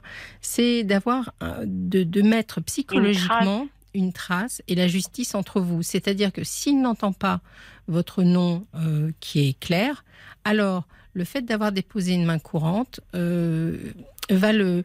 Vous voyez, les gens qui sont qui ont cette nature un peu harceleur, qui se permettent d'être intrusifs comme ça, qui se permettent d'aller trop loin, de temps en temps, l'idée du papier de justice, hein, même qui n'aura peut-être pas de conséquences, mais l'idée du papier de justice leur permet de se réveiller, quoi, de, prendre un petit électrochoc. Et il ne faut pas mm. hésiter à le faire. D'accord, je note, hein, euh, hein. Je note, hein. C'est la première fois que ça m'arrive. Oui. Et, euh, je, me dis franchement, euh, j'ai j'ai 60 ans maintenant. Euh, il a 86 ans. Oui. Un papy, hein. Oui. Euh, avec sa canne. Mm. Euh, et en fait, ce qu'il veut, c'est tripoter. Enfin, veuillez m'excuser du terme, mais mm. bon, bon. Ne vous laissez pas faire, si c'est clair pour vous. Alors, oui. Je vous écoute, Fabienne. Ne, ne, vous laissez pas faire. Soyez clair sur votre, sur votre nom et il faut conclure finalement euh, cette, euh, cette histoire. En, et si, il faut lui dire, dans un premier temps, vous pouvez lui dire, la prochaine étape, je, je vais aller poser une main courante. Mais si vous lui dites, il faut aller la faire. Oui. Oh, j'ai Olivia qui a quelques messages. Juste un message. Elle va, elle va vous donner un message. oui, il y a Couleur Café qui vous dit il faut absolument que l'auditrice euh, dépose une main courante auprès de la gendarmerie, voire une plainte, et surtout qu'elle garde tous les textos. Et de toute façon, il ne pourra pas la mettre dehors du logement comme cela. Maximum six mois avec une bonne raison. C'est un vieux pervers, il faut le calmer. Et pour info, c'est Stéphane. Non, mais oui, mais moi, c'est Il faut passer ce cap-là. C'est un pervers, quoi. Il faut passer ce cap-là, il ne faut pas hésiter. Alors, ce que j'ai fait, c'est que j'ai donné ma dédite. Hmm. C'est peut-être une erreur, Fabienne. Je ne sais pas. Mais bon, c'est donné en disant euh, pour des. Mais l'un n'empêche pas l'autre. C'est-à-dire que que vous ayez plus envie d'être chez ce propriétaire, ça peut se comprendre. Mais en revanche, euh, il n'y a pas de raison que vous ne laissiez pas trace de son comportement. Ouais. Je pense que c'est important. Mais en même temps, l'appartement, euh, ben, il est pas cher, hein, franchement. Oui, mais c'est pas parce qu'il est pas euh, cher que le propriétaire a le droit de vous mettre une main aux fesses. Je, je suis, ah un ben, peu, je suis bien d'accord avec vous. Alors là, euh, je suis pas euh, juive d'ailleurs. Hein, excusez, mais je suis pas une. non. Écoutez, hein vraiment, voyez, que ce soit l'auditeur qui a eu la gentillesse de nous mettre un message sur Facebook, sur la page Facebook de l'émission, ou que ce soit moi, on est d'accord tous ces problèmes de harcèlement, le vôtre, comme tous les problèmes de harcèlement, il faut mettre la justice entre le harceleur et vous. C'est très important. Vous me tenez au courant? D'accord, euh, Fabienne, je vous tiens au courant. Euh, c'est vrai que, en fait, euh, des fois, je, je vous hésitez. Je toi sur son âge. Oui, mais mais, mais il n'y a pas d'âge pour être euh, pervers. Là, là, là, quand il y a eu euh, la main, la, main, aux fesses, la main aux fesses, et puis euh, les mains baladeuses, quoi. Hein, non, non, non. Peut dire. Je me suis non mais c'est très insécurisant pour vous, Cécile. Donc il faut que vous mettiez fin à ça. Bon. Oui, parce que euh, à un moment donné, je m'angoissais tellement que je n'ouvrais même plus mes. Et c'est ça, c'est ça. Mes, mes volets, quoi. J'imagine. Bon. Parce qu'ils passaient pour voir si c'était ouvert. Oui, oui, je, connais toutes les méthodes de ces gens-là. Ah oui. Tenez-nous au courant, passez le cap, franchissez euh, le, la gendarmerie. Vous allez voir que vous n'êtes pas la seule dans cette situation-là et vous allez avoir un bon accueil en Corse comme ailleurs. Et vous verrez que ça, ça va régler les choses parce que lui, il va avoir, euh, un, il va avoir un peu peur quand même. Parce que moi, j'aimerais rester dans cet appartement. Mais il n'y a pas de raison C'est un partiez. appartement qui est magni- Enfin, pour moi, euh, Qui vous va voilà. euh, Il n'y a qu'une chambre, mais comme il y a 48 mètres carrés, je peux recevoir mon fils, je peux Oui, recevoir euh, Il n'y ses a pas de raison que ça change. Je peux, je, je peux, Mais- je peux, ben, je peux vivre dans des conditions qui sont plutôt sympathiques. Mais Cécile, Euh, vous allez être surprise, franchement, de l'impact psychologique, parce que de l'impact psychologique de cette démarche. Vous allez voir que peut-être cet homme qui s'est mal comporté jusqu'ici, devant le fait que vous allez clairement lui signifier que vous êtes prête à aller très loin s'il se comporte mal, s'il ne vous respecte pas, vous allez voir qu'il va peut-être complètement changer d'attitude. Vous nous tenez au courant? D'accord. Ok? Passez, passez une bonne soirée et merci pour votre témoignage, Cécile. C'est moi qui vous remercie. euh, merci de votre écoute et euh, merci pour euh, pour votre émission. Merci Voilà. beaucoup, c'est gentil. Euh, et d'avoir pris la suite euh, de vos collègues. Le Merci remplacement, à- le remplacement. Euh, À bientôt. ouais, bon, le remplacement, euh, Ouais. euh, la suite aussi, hein, Oui. parce que vous êtes aussi compétente euh, C'est euh, gentil. Que les autres. Passez une bonne Euh, soirée, Cécile. Merci, vous aussi. À bientôt. Au revoir. Bon courage. Au revoir. RTL, parlons-nous avec Fabienne Kramer. 22h minuit, parlons-nous avec Fabienne Kramer sur RTL. C'est la dernière demi-heure de notre émission ce soir de Parlons-nous sur RTL et on va accueillir tout de suite Églantine. Bonsoir. Bonsoir. euh, Bonsoir et merci Églantine. de me prendre euh, à l'antenne. C'est un plaisir. Euh, par contre, alors, je voulais juste remercier au passage euh, la dame qui m'a reçue au téléphone, qui est d'une gentillesse extraordinaire, Eh oui, elle- impressionnante. Et je voulais passer un petit coup. Non, alors, un petit- c'était Raphaël que vous avez eu. On me dit que c'était Raphaël. D'accord. Et ben, vraiment Mm. une, une personne très très à l'écoute, très agréable et vraiment, euh, voilà, d'une gentillesse euh, comme on n'en voit plus. Et puis, je voulais passer, si jamais il nous écoute, un bonjour à, à Paul. Oui. euh, qui m'a soutenu à une époque, enfin une époque euh, où voilà, parce que j'ai récemment des angoisses, donc euh, là j'étais très très angoissée et, et il communiquait avec moi. Voilà, bon, il, saura de, de, de, de quoi je parle. Voilà. D'accord. On lui transmettra. C'est promis. C'est promis. Alors, qu'est-ce qui vous amène ce soir Dites-moi. Alors, euh, moi, ce qui m'amène ce soir, c'est que, en fait, bon, je vous écoute depuis un moment. J'écoutais aussi à l'époque de Cécilia, de voilà, de Oui. Caroline, voilà. Mais je n'ai jamais osé passer le cap parce que, euh, voilà, je, moi, je suis borderline de, de, de, de, de- enfin, de base, je serais, Oui. je serais tentée de dire. Euh, mais, mais je trouve mon, mon, mon, mon problème tellement insignifiant euh, que, que je préfère souvent écouter que de prendre la parole, en fait. Voilà. Aucun problème n'est insignifiant. Par contre, je, je vous entends très très mal. Alors, bon, je, je- aucun problème n'est insignifiant. Je veux dire par là qu'à partir du moment où un problème nous fait souffrir, alors Oui. c'est qu'il est important. Oui, oui, oui, oui, oui, mais je veux, je veux dire, enfin, vous voyez, il y a, il y a des gens, ils sont tellement, enfin, il y a, il y a des situations de vie euh, qui sont terribles. Oui, bien sûr. Euh, voilà, mais moi, le mien, il, voilà, enfin, je veux dire, la, la la- la maladie borderline, de toute façon, euh, est, Mm. est presque inconnue de, de- de- du grand public et euh, euh, personne ne la comprend presque. Et voilà, enfin, je veux dire, voilà, c'est. Mais ce soir, j'appelle pas pour ça. J'appelle uniquement parce que, enfin, j'ai écouté votre votre message d'accueil, votre Mm. votre introduction. D'ailleurs, je suis très impressionnée parce que bon, je- généralement, je, je, je- je ne tutoie pas les médecins. Oui. D'autant plus quand c'est des femmes, parce que je- j'estime que ce métier, voilà, c'est quand même un métier qui demande euh, de rudes études. Il faut être bon partout. Et euh, c'est cette année pour les, bon, enfin, voilà, pour les généralistes, je veux dire, cette année d'études est, est pas- est pas des plus simples. Voilà, Mhm. donc euh, voilà, c'est ça J'ai changé après.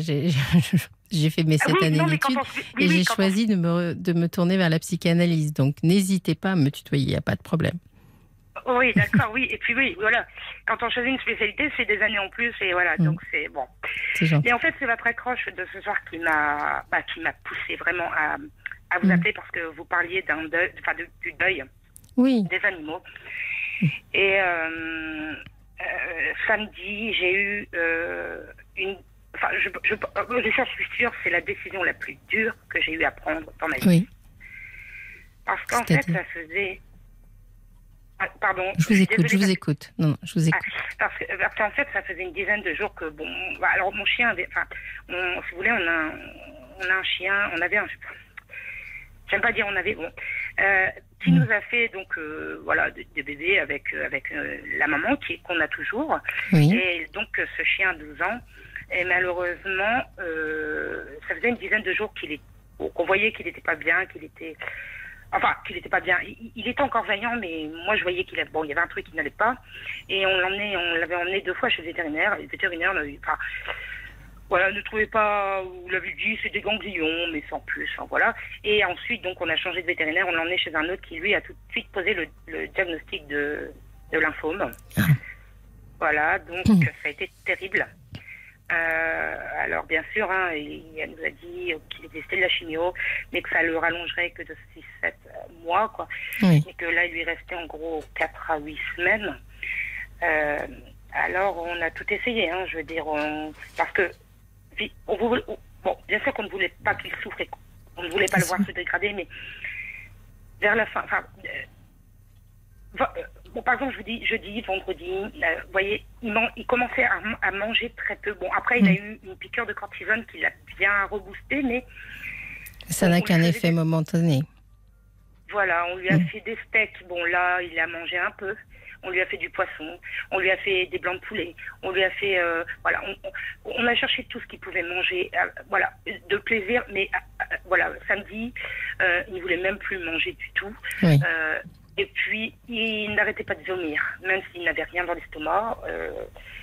il commençait à vomir, donc voilà, on, a eu une décision à prendre qui était la, la, plus dure de notre vie. J'imagine.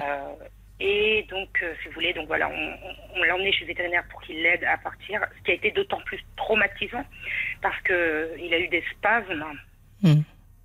Voilà, donc alors, je vais essayer de pas pleurer parce que. Je vais, je vais vous soutenir, vous inquiétez pas. Et puis vous avez le droit de pleurer parce que c'est difficile. Non, puis alors le, souci que j'ai, c'est que, bon, alors bon, moi déjà de par ma maladie, voilà, bon, j'ai une hypersensibilité euh, très très développée, donc généralement je pleure pour un rien déjà. Enfin, là, c'est pas pour mais là, c'est pas pour rien, on est bien d'accord. Justement, le, thème de mon introduction, c'était ça, c'est de dire que ça fait beaucoup, ça donne, enfin, c'est une des grosses peines. Hein. oui. Parce qu'on est très attachés. Non, mais je veux dire, enfin, que je veux dire, c'est que même, euh, vous voyez, je peux regarder la télé, je peux voir une émission, mm. par exemple, d'animaux.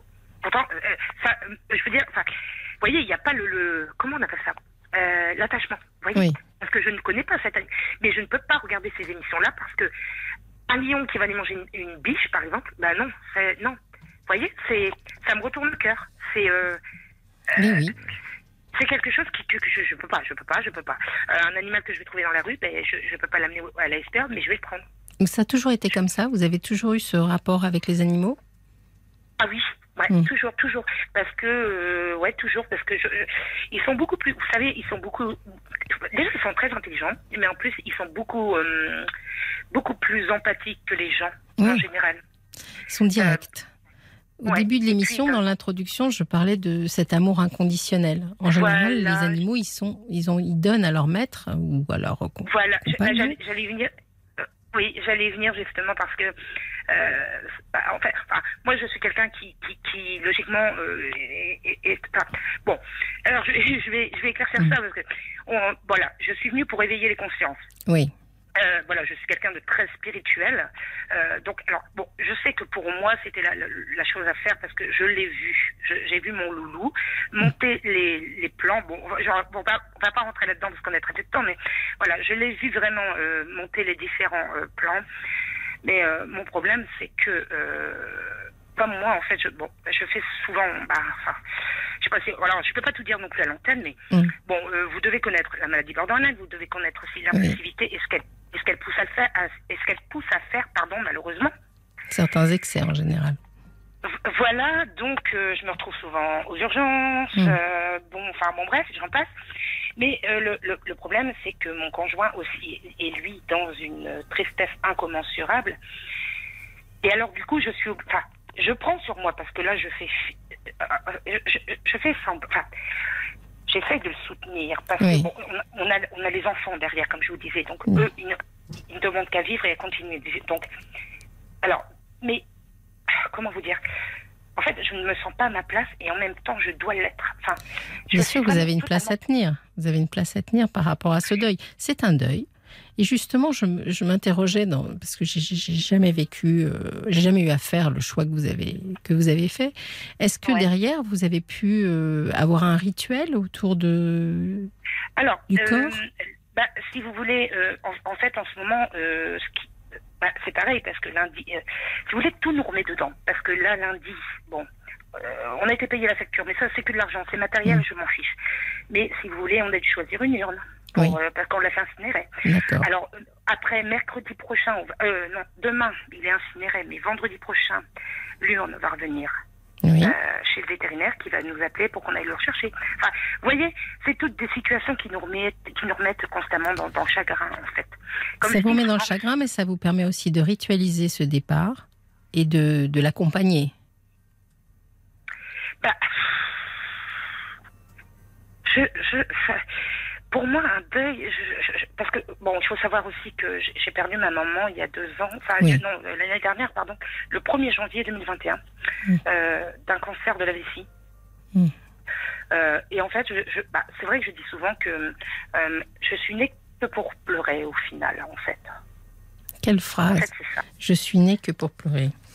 Ouais, Il n'y a, il y a que des larmes dans ma vie. Il n'y a que de la tristesse. Il n'y a que ça, en fait. Que... Alors, bien sûr qu'il y a de l'amour, parce que mes bêtes m'en donnent. Mais je veux dire, euh, au-delà de ça, euh, elles me chagrinent quand elles partent. Enfin, Oui. Mais vous savez, est-ce que c'est une très jolie phrase parce que la vie, elle n'a de- d'intérêt et de et de, de plaisir que parce que justement elle est corrélée à la mort. C'est intimement lié. Donc finalement, on pleure de joie, on pleure de, de tristesse, mais euh, on ne peut pas y échapper. Oui, mais là, ça. Quand, quand, je, quand je parle de pleurs, c'est de pleurs qui me tordent. Enfin, ça me tord l'estomac, vraiment. Oui. Mais on le je le ressens physiquement. Ça me- En fait, je suis tout le temps dans les angoisses. Dans... En fait, il y a tout le temps quelque chose qui me tord. Qui, qui- Hum. Tout le temps. Euh, c'est tout le temps. Tout le temps comme ça. Vous n'avez pas de moment de- d'apaisement? Non, jamais. Alors, c'est- c'est, c'est- je sais que ça peut être curieux à dire. hein. Euh, alors bon, après, est-ce que c'est l'habitude de vivre avec? Je ne sais pas. Mais toujours est-il que, euh, voilà, c'est, euh, enfin, c'est. Et quelquefois, parfois, c'est même pour rien. Enfin, pour rien. C'est-à-dire que je, je n'en connais pas la cause. Hum. Ça va se déclencher comme ça, alors que je ne sais pas. Si, vous, si je vous demandais là de vous souvenir d'un moment euh, euh, de, où vous, où vous sentiez en paix, où vous étiez heureuse, etc., il n'y a aucun moment qui peut vous venir à l'esprit? Euh... Non, à vrai dire, non, parce que même quand, bon, vous voyez, par exemple, je vous donne un exemple, j'adore aller à la mer. Oui. Mais vous voyez, même si je vais à la mer, que je suis bien parce que j'adore ça, eh ben, il y a quelque chose dans, dans, dans la même journée qui va me rattraper au niveau de mes angoisses. Donc, Oui. au final, le bienfait que j'ai eu à la mer s'annule. Hum. Vous voyez, enfin, je sais pas si je m'exprime bien. Oui, vous exprimez extrêmement bien. En fait, vous, ce que vous exprimez, sans faire un peu de théorie, mais c'est que souvent, quand on a euh, l'habitude de souffrir de quelque chose, euh, lâcher cette souffrance, ça peut paraître difficile. C'est-à-dire que euh, finalement, si vous passiez une journée à la mer parfaite de A à Z, vous auriez peur, peut-être, inconsciemment, des, angoisses qui pourraient débarquer après. Alors peut-être qu'on on laisse une ou deux apparaître, comme ça au moins on est un peu en terrain connu. quoi.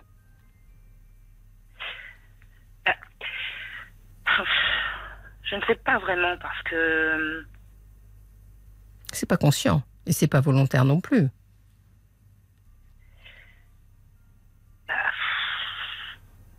Vous savez, quand les gens travaillent avec la méditation, par exemple, quand on fait Oui. euh, de la méditation, souvent on, on conseille aux gens de faire la méditation. C'est pas toujours facile, mais on essaye de les faire partir d'un endroit où ils sont parfaitement bien. Donc peut-être Oui. que vous, ce serait euh, être dans la mer ou être sur la plage. Oui.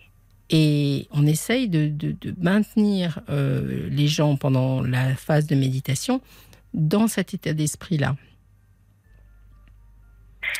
Oui, mais si vous voulez, bon, comme je vous ai, enfin, j'ai- effleuré le, le sujet, je Oui. vous ai dit, je suis quelqu'un de très très spirituel, Oui, mais par contre, je, voilà, je sais qu'on ne, ne peut pas se nourrir de méditation.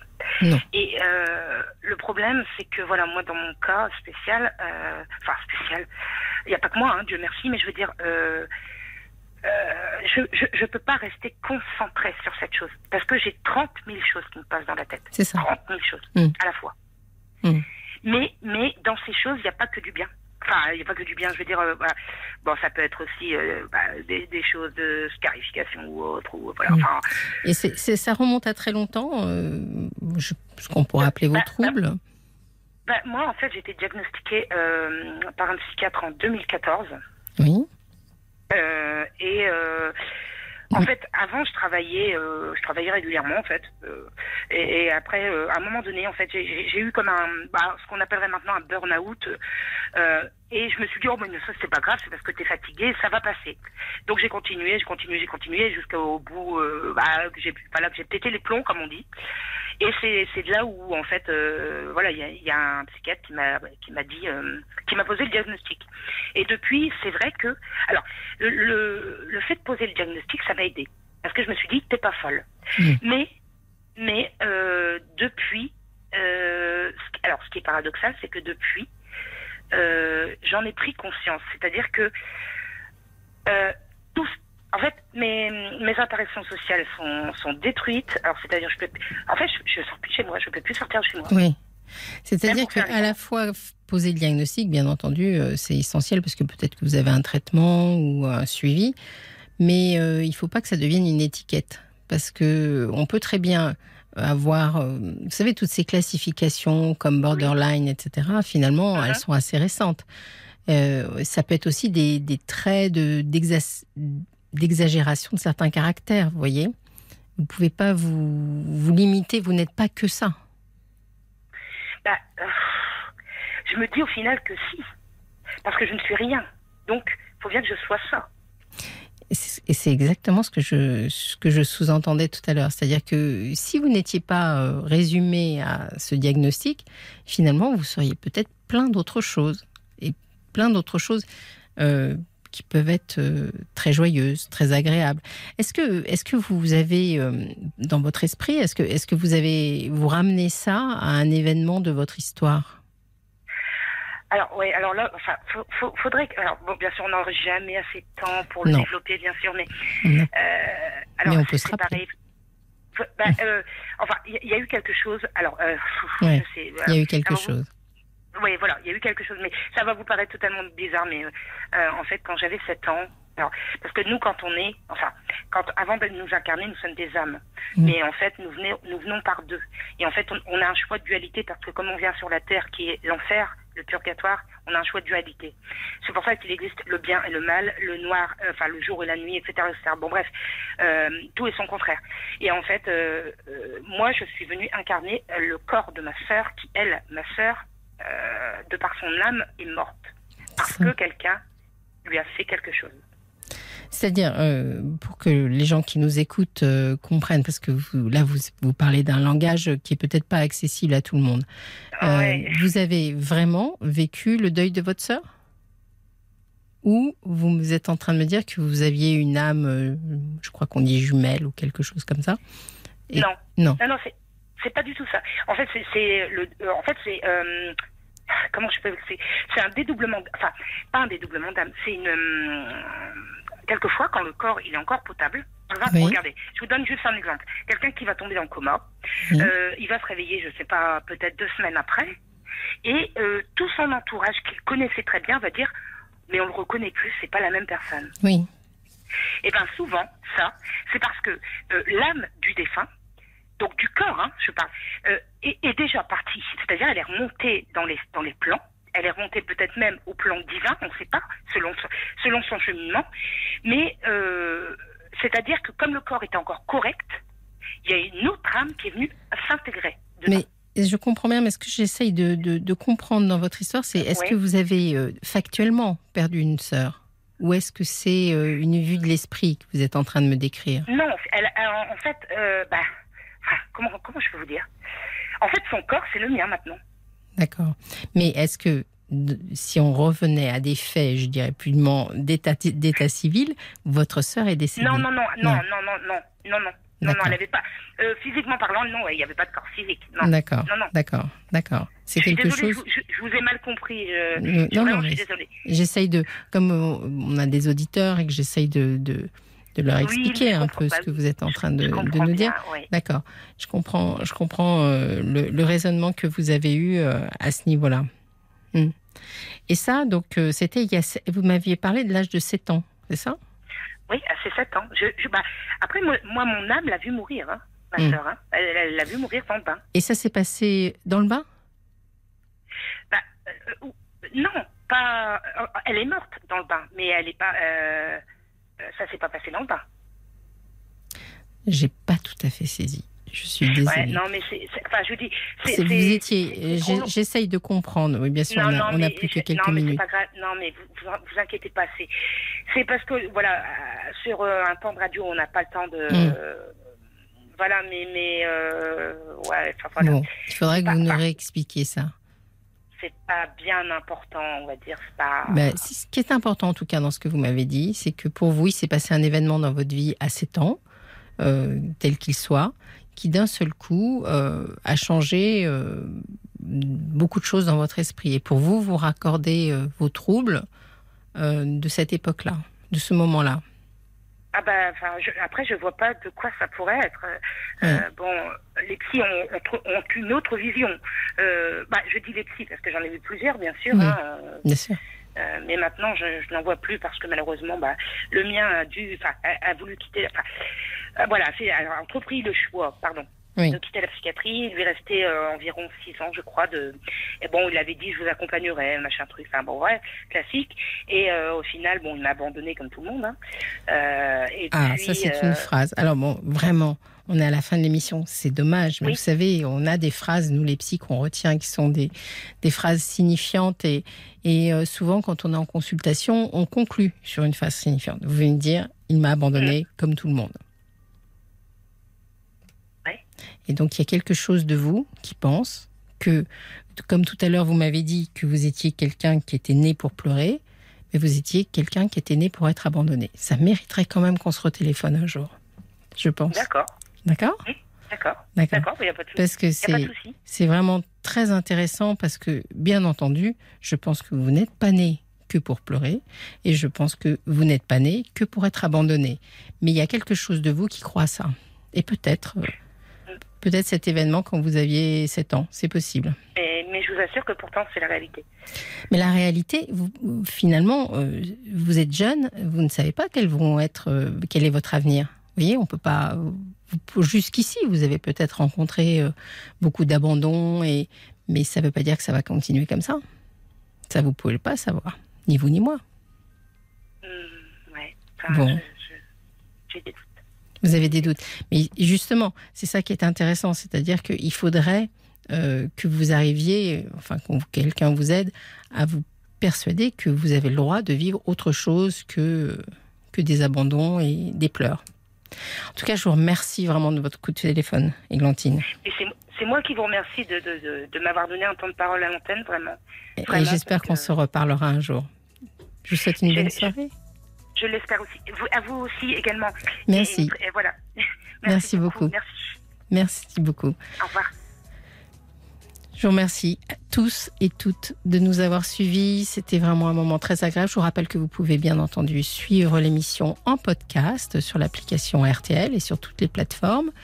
On vous retrouve demain en forme, j'espère, pour pouvoir euh, continuer cette émission. C'était un vrai plaisir pour moi de vous écouter ce soir.